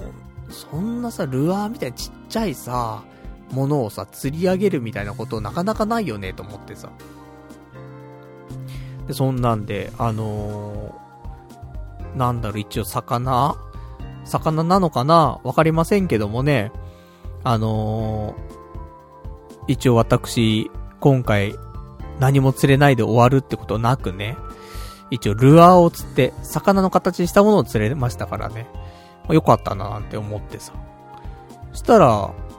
ね、その流れがね、ちょっと来たのか、友人の方にもさ、なんかヒットっぽいのが起きてさ、あ、なんか来てるっぽいっつって。で、釣り上げた。したら、なんかちっちゃいのついてんのよ。なんだろうなと思って。見たら、魚じゃなくて、ちっちゃいカニが、仕掛けに引っかかってて。で、だから、友人は、初めて行った釣りで、初めてのヒットが、初日にちゃんとあって、で、それがカニっていうね。ところは、もうちっちゃいカニなんだよね。だからちょっとわかんないんだけど、そういうタラバガニとかね、なんとかガニとかっていうんじゃなくて、本当は海とか行って。でも、そんなにでもちっちゃくなかったか。言うほどちっちゃくないか。海とか、ね、海水浴とか行ってさ、なんかカニとかちょっと歩いてたりするんじゃない？あそこまで別にちっちゃいんじゃないんだよね。どんぐらいだろう。上海ガニを二回りぐらいちっちゃくしたぐらいの大きさ。全然想像つかないけどもね。右手拳ぐらい、うん、のサイズ感のカニだったんだけどさ、まあそう考えると結構大きかったのかもしれないね。で、それを釣ってさ、魚釣りに来てね、片方はルアーを釣って片方はカニを釣って、魚一匹も釣れねえんだけどつってさ。で、そんな感じで、お昼過ぎてきて、もうちょっと疲れてきたなと思ってさ、6時半から投げ始めてね、6時間ぐらい投げてんだからさ、結構疲れたなつって、ちょっと昼休憩しようかつって昼休憩して、でね、一応後半戦に向けね、ちょっとパワー貯めようと思って、したら湘南だからさ、生しらす丼みたいなのがさ売っててさ、お店でね。だから俺、ちょっとね、人生でやりたいことリストみたいなのがあんだけどさ、その中の一つで、湘南で生しらす丼を食べるっていうのがね、ちょっとあったんだよね、これまで。で、それが達成できるじゃんと思ってさ、ちょっと生しらす丼食べようよ、つって。ね、金がねえっつってんのにさ。で、生しらす丼食べちゃって。したら、ね、美味しく、まあ、美味しくね、いただいたんですけどもね、そんなに量が多いわけじゃなかったんだけど、まあ、寝てないね、状況でね、大盛りのご飯の、なんか、丼物を食べちゃったらさ、ぶっ倒れちゃうからね、多分。米ってさ、すごい、来るじゃん。倒れそうになってくるじゃない、最近なんかね、食べてると。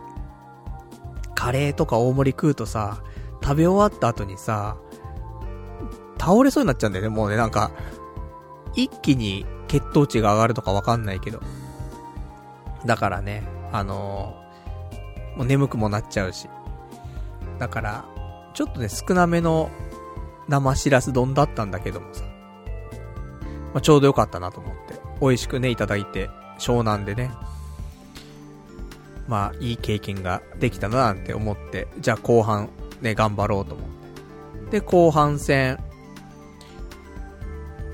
そっから2時間ぐらいかな、投げて。で、2時ちょっと過ぎぐらいまで投げてさ。で、結局、後半戦は何も起きず、で、フィニッシュとなりまして。まあ、6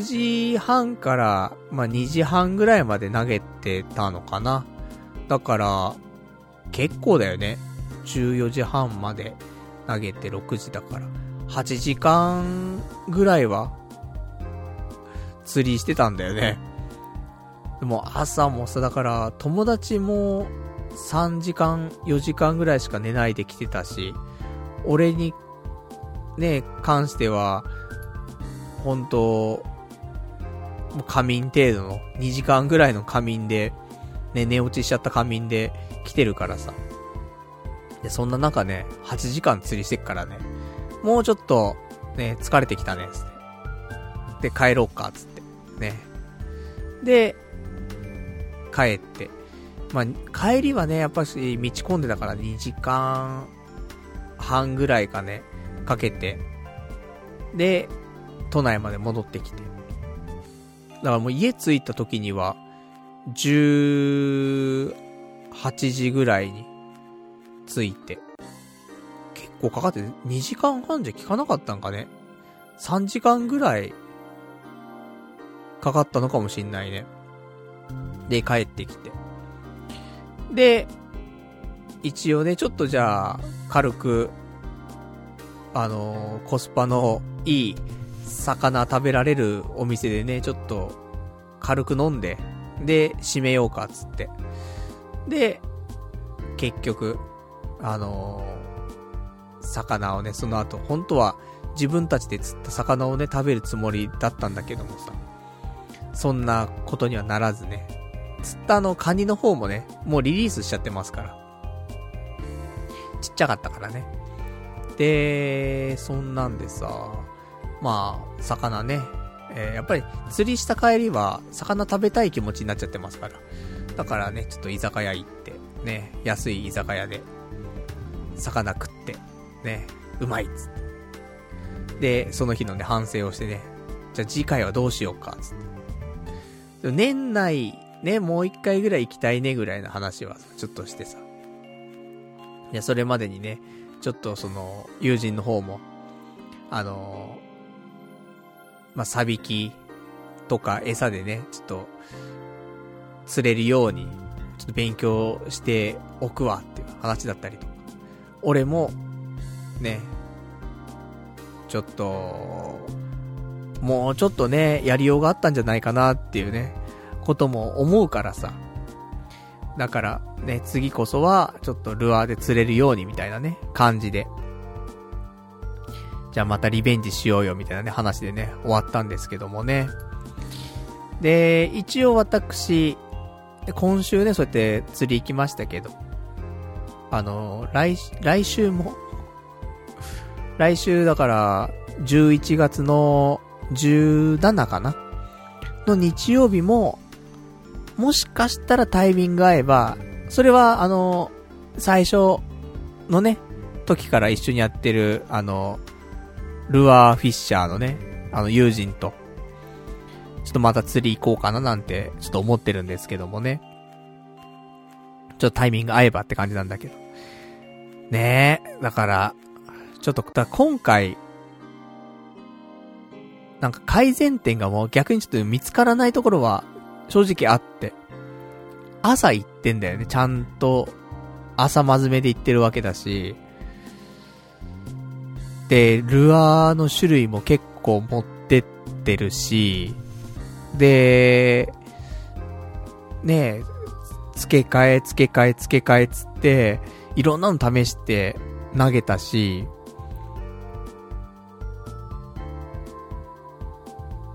なんかね、これ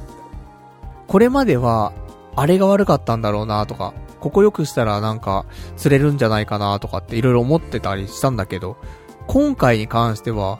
結構もうこれ以上ないぐらいの感じでやってたから、まあ、改善するところとしてはやっぱ釣る場所かな。もっとその磯とかで釣るみたいな、なんか前に経験者とね一緒に釣り行った時があったけども、その時は磯でね投げてたから、やっぱ磯で投げないと釣れないのかなみたいなっていうねところで、ちょっと次はあと本当に場所、もっと過酷なライフジャケット絶対着てかないともうアウトみたいな、そんなところから釣りをするみたいなことをしないと、もうちょっと改善する余地はもうなさそうな気がするのでね、まあ、来週、釣りに関してはちょっとそういうね新しいスポットで投げていけたらななんて思ってますんで、次こそはもう次釣れなかったらもう釣れないよねっていうぐらい。あと、冬はね釣りちょっとあんまりするつもりはないので、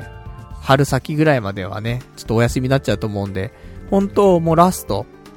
年内ラスト1回2回できるかなところだと思うんでね、終わり良ければ全てよしだから、ちょっと優秀の美をね飾ってね、ちょっと釣りライフ1回でそれでなんか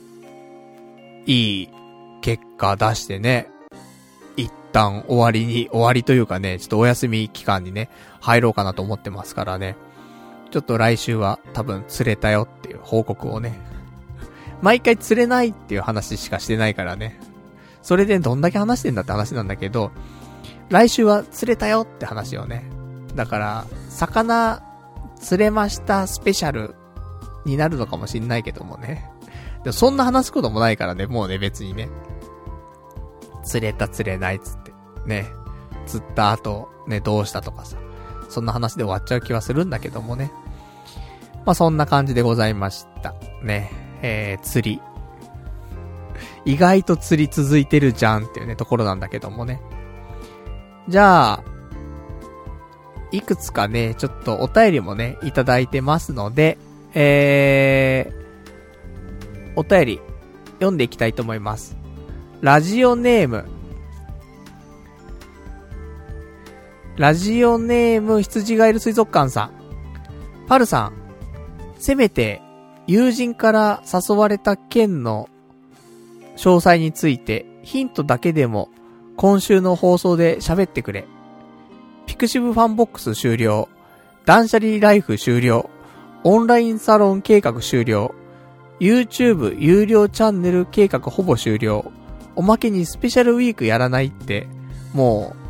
うネット活動フェードアウトしてるようにしか見えないぞっていうねお便りいただきました。ありがとうございます。そうか、ネット活動を活性化させるために今の仕事に就いたのに、結果今の仕事を始めたら全部終了していくみたいな、よくないですね。本末転倒とはこのことかと、なっておりますからね。まあちょっとそうだね、スペシャルウィークに関してはもう一回だけ頑張る。ラストのスペシャルウィーク、そういう意気込みでちょっとやるかね。なんかもうやらなくなっちゃうよってね、で前回が最後でもう今週ね、だ次からは通常回になりますっていうんだと、まあ、なんか区切りとしても悪いもんね。だから頑張って、次が570回だから、600回まで、600回までスペシャルウィークとして頑張る。何かしら。あと3回滑んなくちゃいけないの、俺は。やだなぁ、来週だからね。でもイベントあるわけだもんね。釣りもある。でも釣りはスペシャルにならないしな。あと誕生日と、あとは水曜日がちょっと休みなんで、だ水曜日までに何か企画を考え、で水曜日実行するとしないといけないので、つってももう今日月曜日で明日火曜日でしょ。だから明日中になんか企画考えないと水曜日実行できないからね。そう考えると結構なぁ、厳しいなぁ。スペシャルウィークどうしていけばいいんでしょうか。ぜひまたいろんなね、スペシャルウィークこんなことやってほしいよとかってあれば、リクエストの方もね、お待ちしてますから、やるやらないはわかりませんけどもね、ご意見いただいて、あー、これ、やれそうだなとか、これ面白そうだななんていうのをね、いただきましたらね、私ちょっと体を張ってね、ちょっとトライさせていただきたいと思いますんで、その辺もね、お便りいただけたらと思っております。じゃあ、あとはね、いただいてます、お便りなんですが、どれがいいか、いただいてますお便り。ラジオネームはないのですが、じゃあ匿名希望さんにしましょうか。視力急低下の件についてということなんですが、パルさん、視力が急に下がったとのことでしたが、同時に乱視も進んだように感じてませんか？夜に向かってくる車のヘッドライトや照明、空に浮かんでいる月を片目で見てブレたり、実物より多く見えていたら要注意です。その場合、白内障が進んでいると考えましょう。白内障はもともと高齢者の病気でしたが、ディスプレイやスマホを凝視することが増えた現在、30代で発症している人も珍しくありません。ちょうどゆで卵の白身が熱で白くなっていくのと同じで、紫外線が目のタンパク質を変質させてしまうことが原因です。特に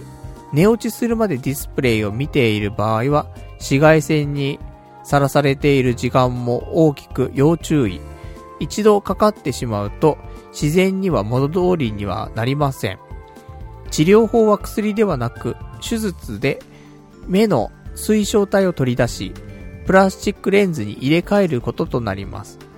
手術と聞くと大変なイメージがありますが、心配ご無用。手術時間はたったの30分、日帰りで終わり、あとは指定通りの目薬を1週間刺すだけです。実は僕も3年前急激に視力が下がり、病院に行くと白内障の宣告。手術と聞いて、最初は戸惑いましたが、終わってみるとあっという間の処置で、何より目の前のすべてが鮮やかに見えたことが感動でした。パルさんの仕事が遅くなる原因の一つは視力の問題だと思います。メガネを新調されたそうですが、もしかすると白内障の可能性もありますので、一度眼科で検査されてみてはいかがでしょうか。少し気になりましたのでメールしました。それではラジオ頑張ってくださいというね、お便りをいただきました。ありがとうございます。白内障、まあもともとね、乱視はあるのよ。だから車のヘッドライトとかね、その夜月を見たりとかねすると、まあまあ何重にもなってね見えたりはするんだけど、メガネかけてればそうでもないんだけど、メガネとか外してね見たりするとね、もう、なんだろう。本来、ね、一個しかないはずなのに、何十個にも見えるから、超特大に見えんだよね。月がちっちゃいはずなのに、月超大きいんだよねっていう感じで、やっぱり乱視でね、見えちゃったりとかするんだけど。でもそれ昔からだからね、ここ急に、乱視がひどくなったかっていうと、そういうわけではなく、視力がゴリゴリ落ちてる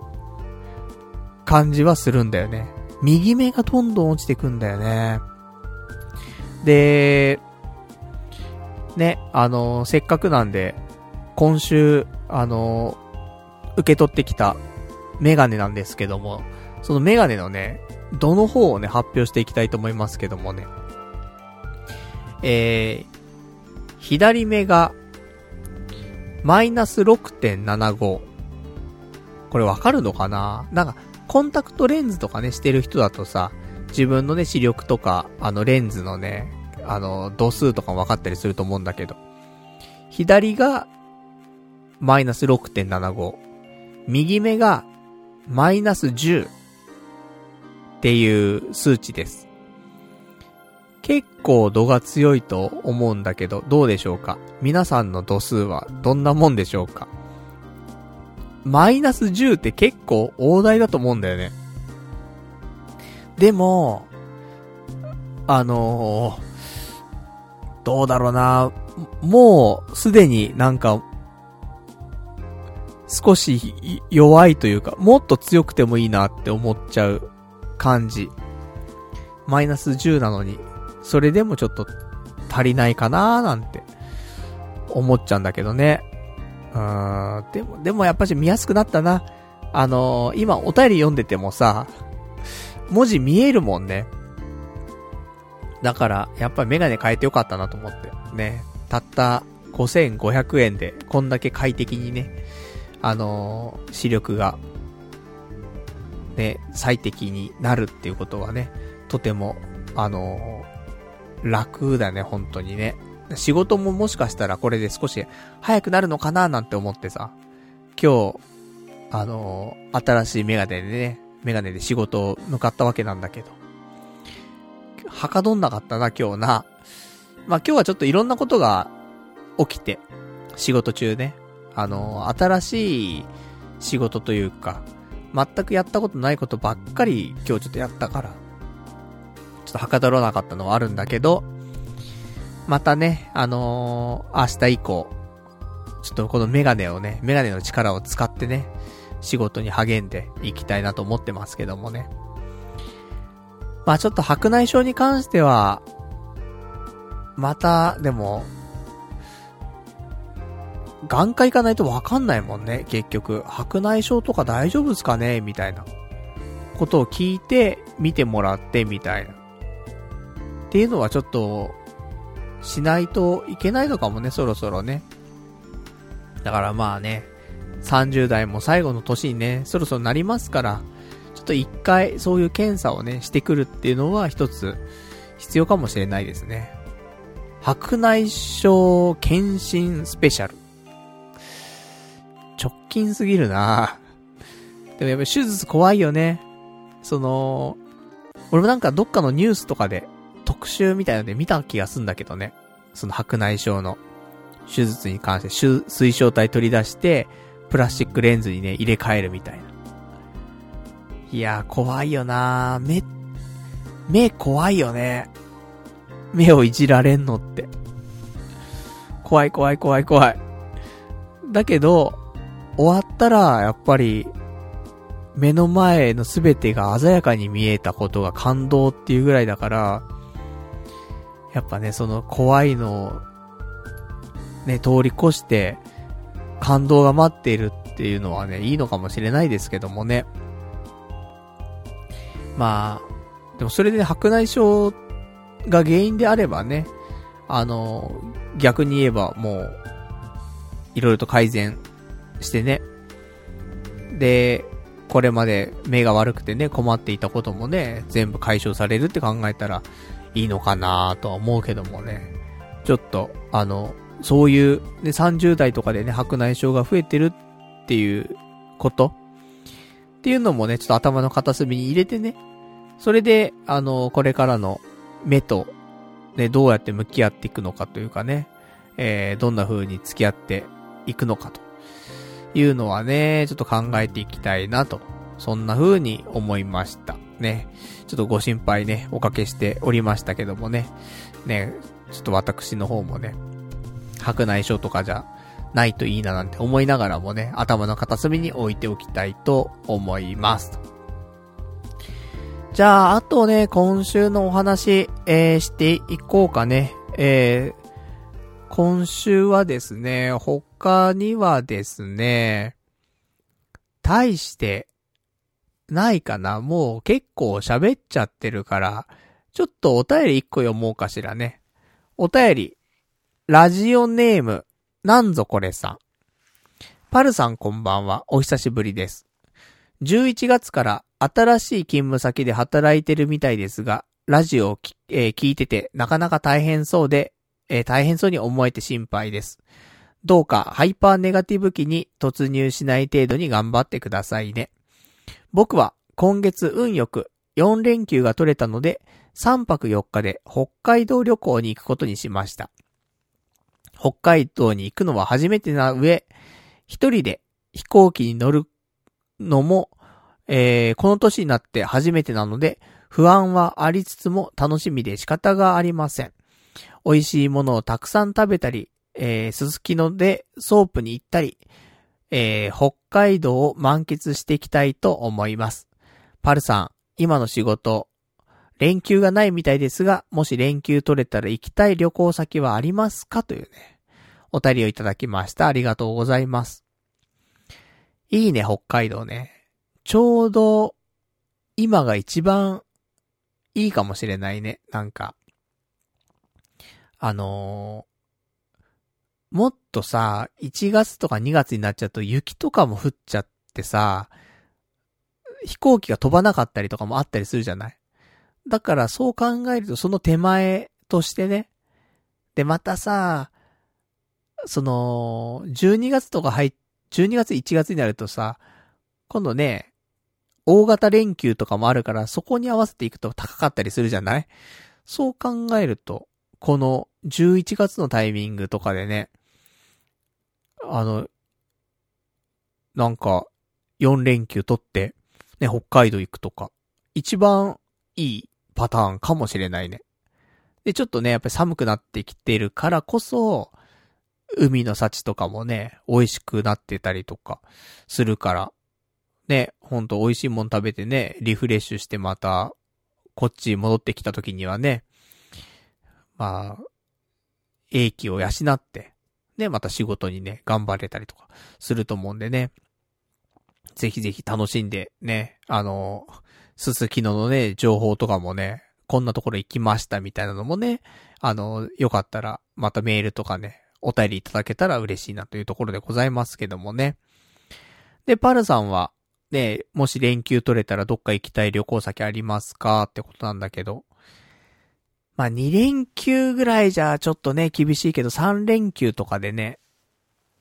1泊2日、2泊3日とか取れたらどうかな、どこ行きたいかなっていうと、でもまだ行ったことないところだと仙台か。仙台だったら1泊2日でもいいね。結局日本三景を制覇するというね、ものが俺の中でね、ちょっとあるんだけど、ただ秋の宮島はすごく達成感ある感じでね、楽しめたんだけど、もう一個あれなんだっけ、もう結局ちゃんと見れなかったからね、もう覚えてないんだけどもさ、ちょっと調べようか。日本三景で調べましょうか。だから、仙台の方はさ、松島じゃん。ね、松島屋だからね。だから、で、秋の宮島。じゃあともう一個あってね。そこは出てこねえっていうね、ところだけど。橋立。天の橋立がほんとね、未遂で終わったようなもんだからさ。だからまあそれはね、いつか、また行きたいなと思ってますけども。まあ未遂とはいえね、一応行ったから。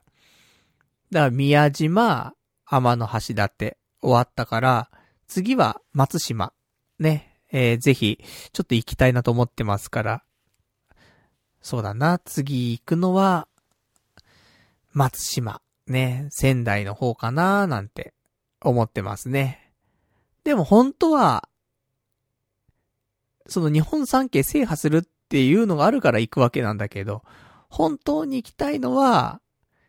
出雲。出雲大社とか、出雲旅行をね、前に行ったことをね、お話ししたことあったと思うんだけどもさ。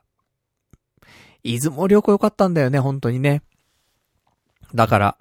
ちょっと、もう一回ね、出雲旅行行って。で、出雲大社。とか。あとまた、ブルーシードのね、聖地巡礼とかをね、もう一回やるのもね、いいかななんて思って。すごい雰囲気良かったんだよね。出雲大社とか出雲大社周辺の雰囲気がすごい良くて、もう一回行きたいな。だからキックボードとか持って行きたい。やっぱ歩くと距離が結構あったりするけど、俺結構歩いちゃうんだよね、やっぱり。全然バスとか、バス乗ったけどさ、でもなんか、周辺はね、歩いて、まあでも歩くのも楽しいからね。ちょっと夏とかにね、また出雲行きたいな。なんて、ちょっとね、連休取れたらっていうね、ちょっと妄想をするとね、そんなことを考えてしまいますね。ぜひ、まあ、次、私旅行行くとしたらね、松島、それか、また、出雲、ね、この辺ね、行きたいななんて、そんな風に、思いましたとさと。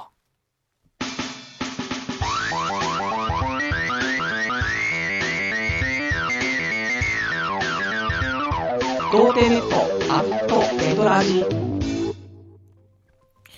それではね、お時間ほどときましたんでお別れのコーナーしていきたいと思います。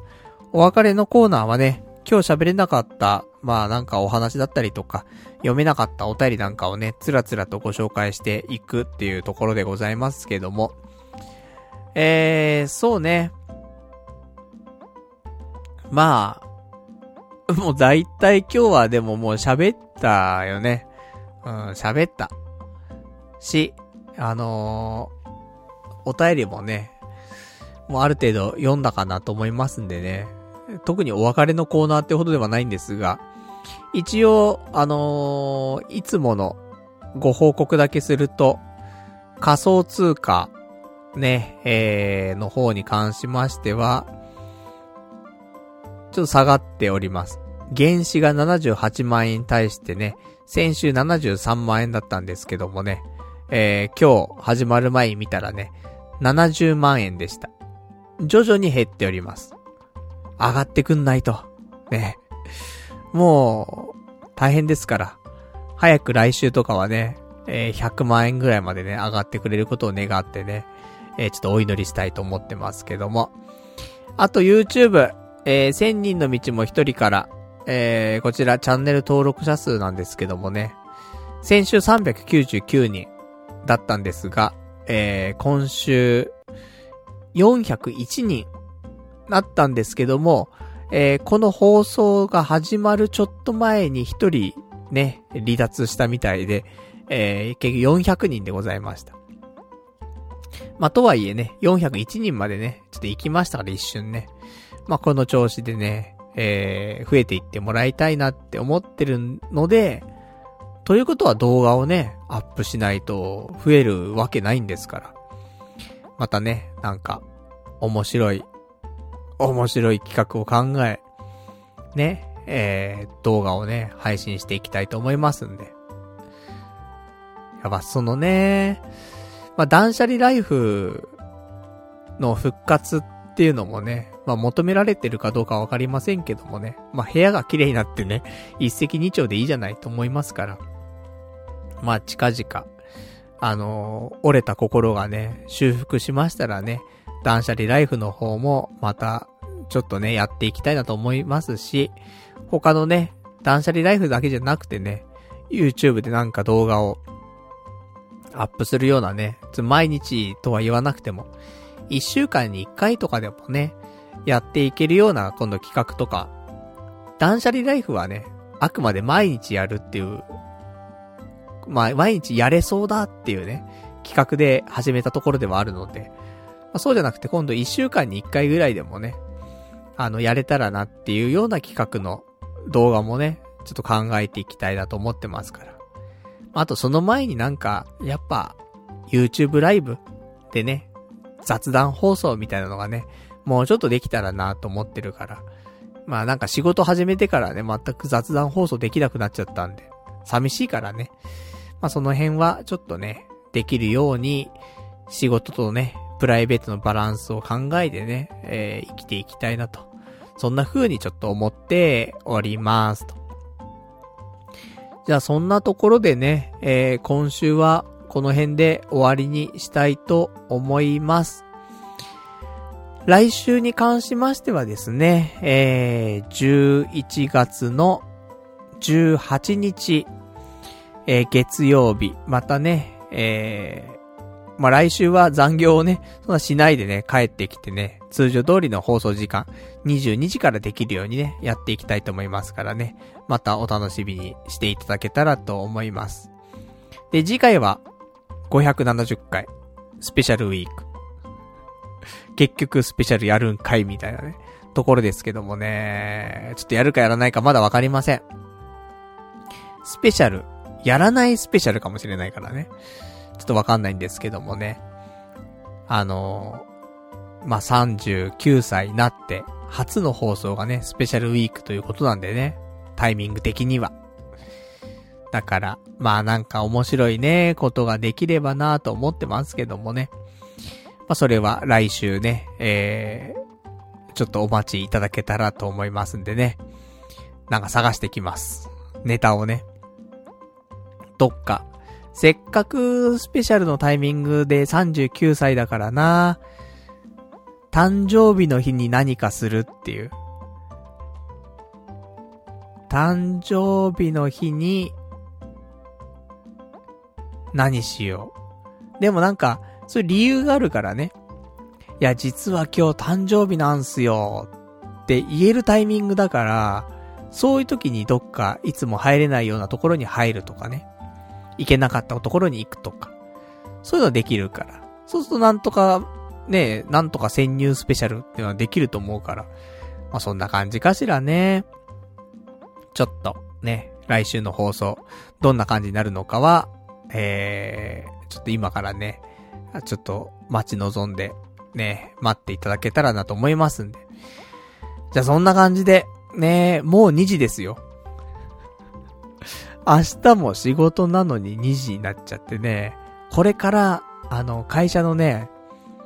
年末調整の紙とか書かなくちゃいけなくて。保険とか、なんか、生命保険とかさ、あと、医療保険とか、あと、今年、このね、部屋の方も更新したからさ、火災保険とか、なんかいろんなの多分入ってると思うんだよね。その辺全部出して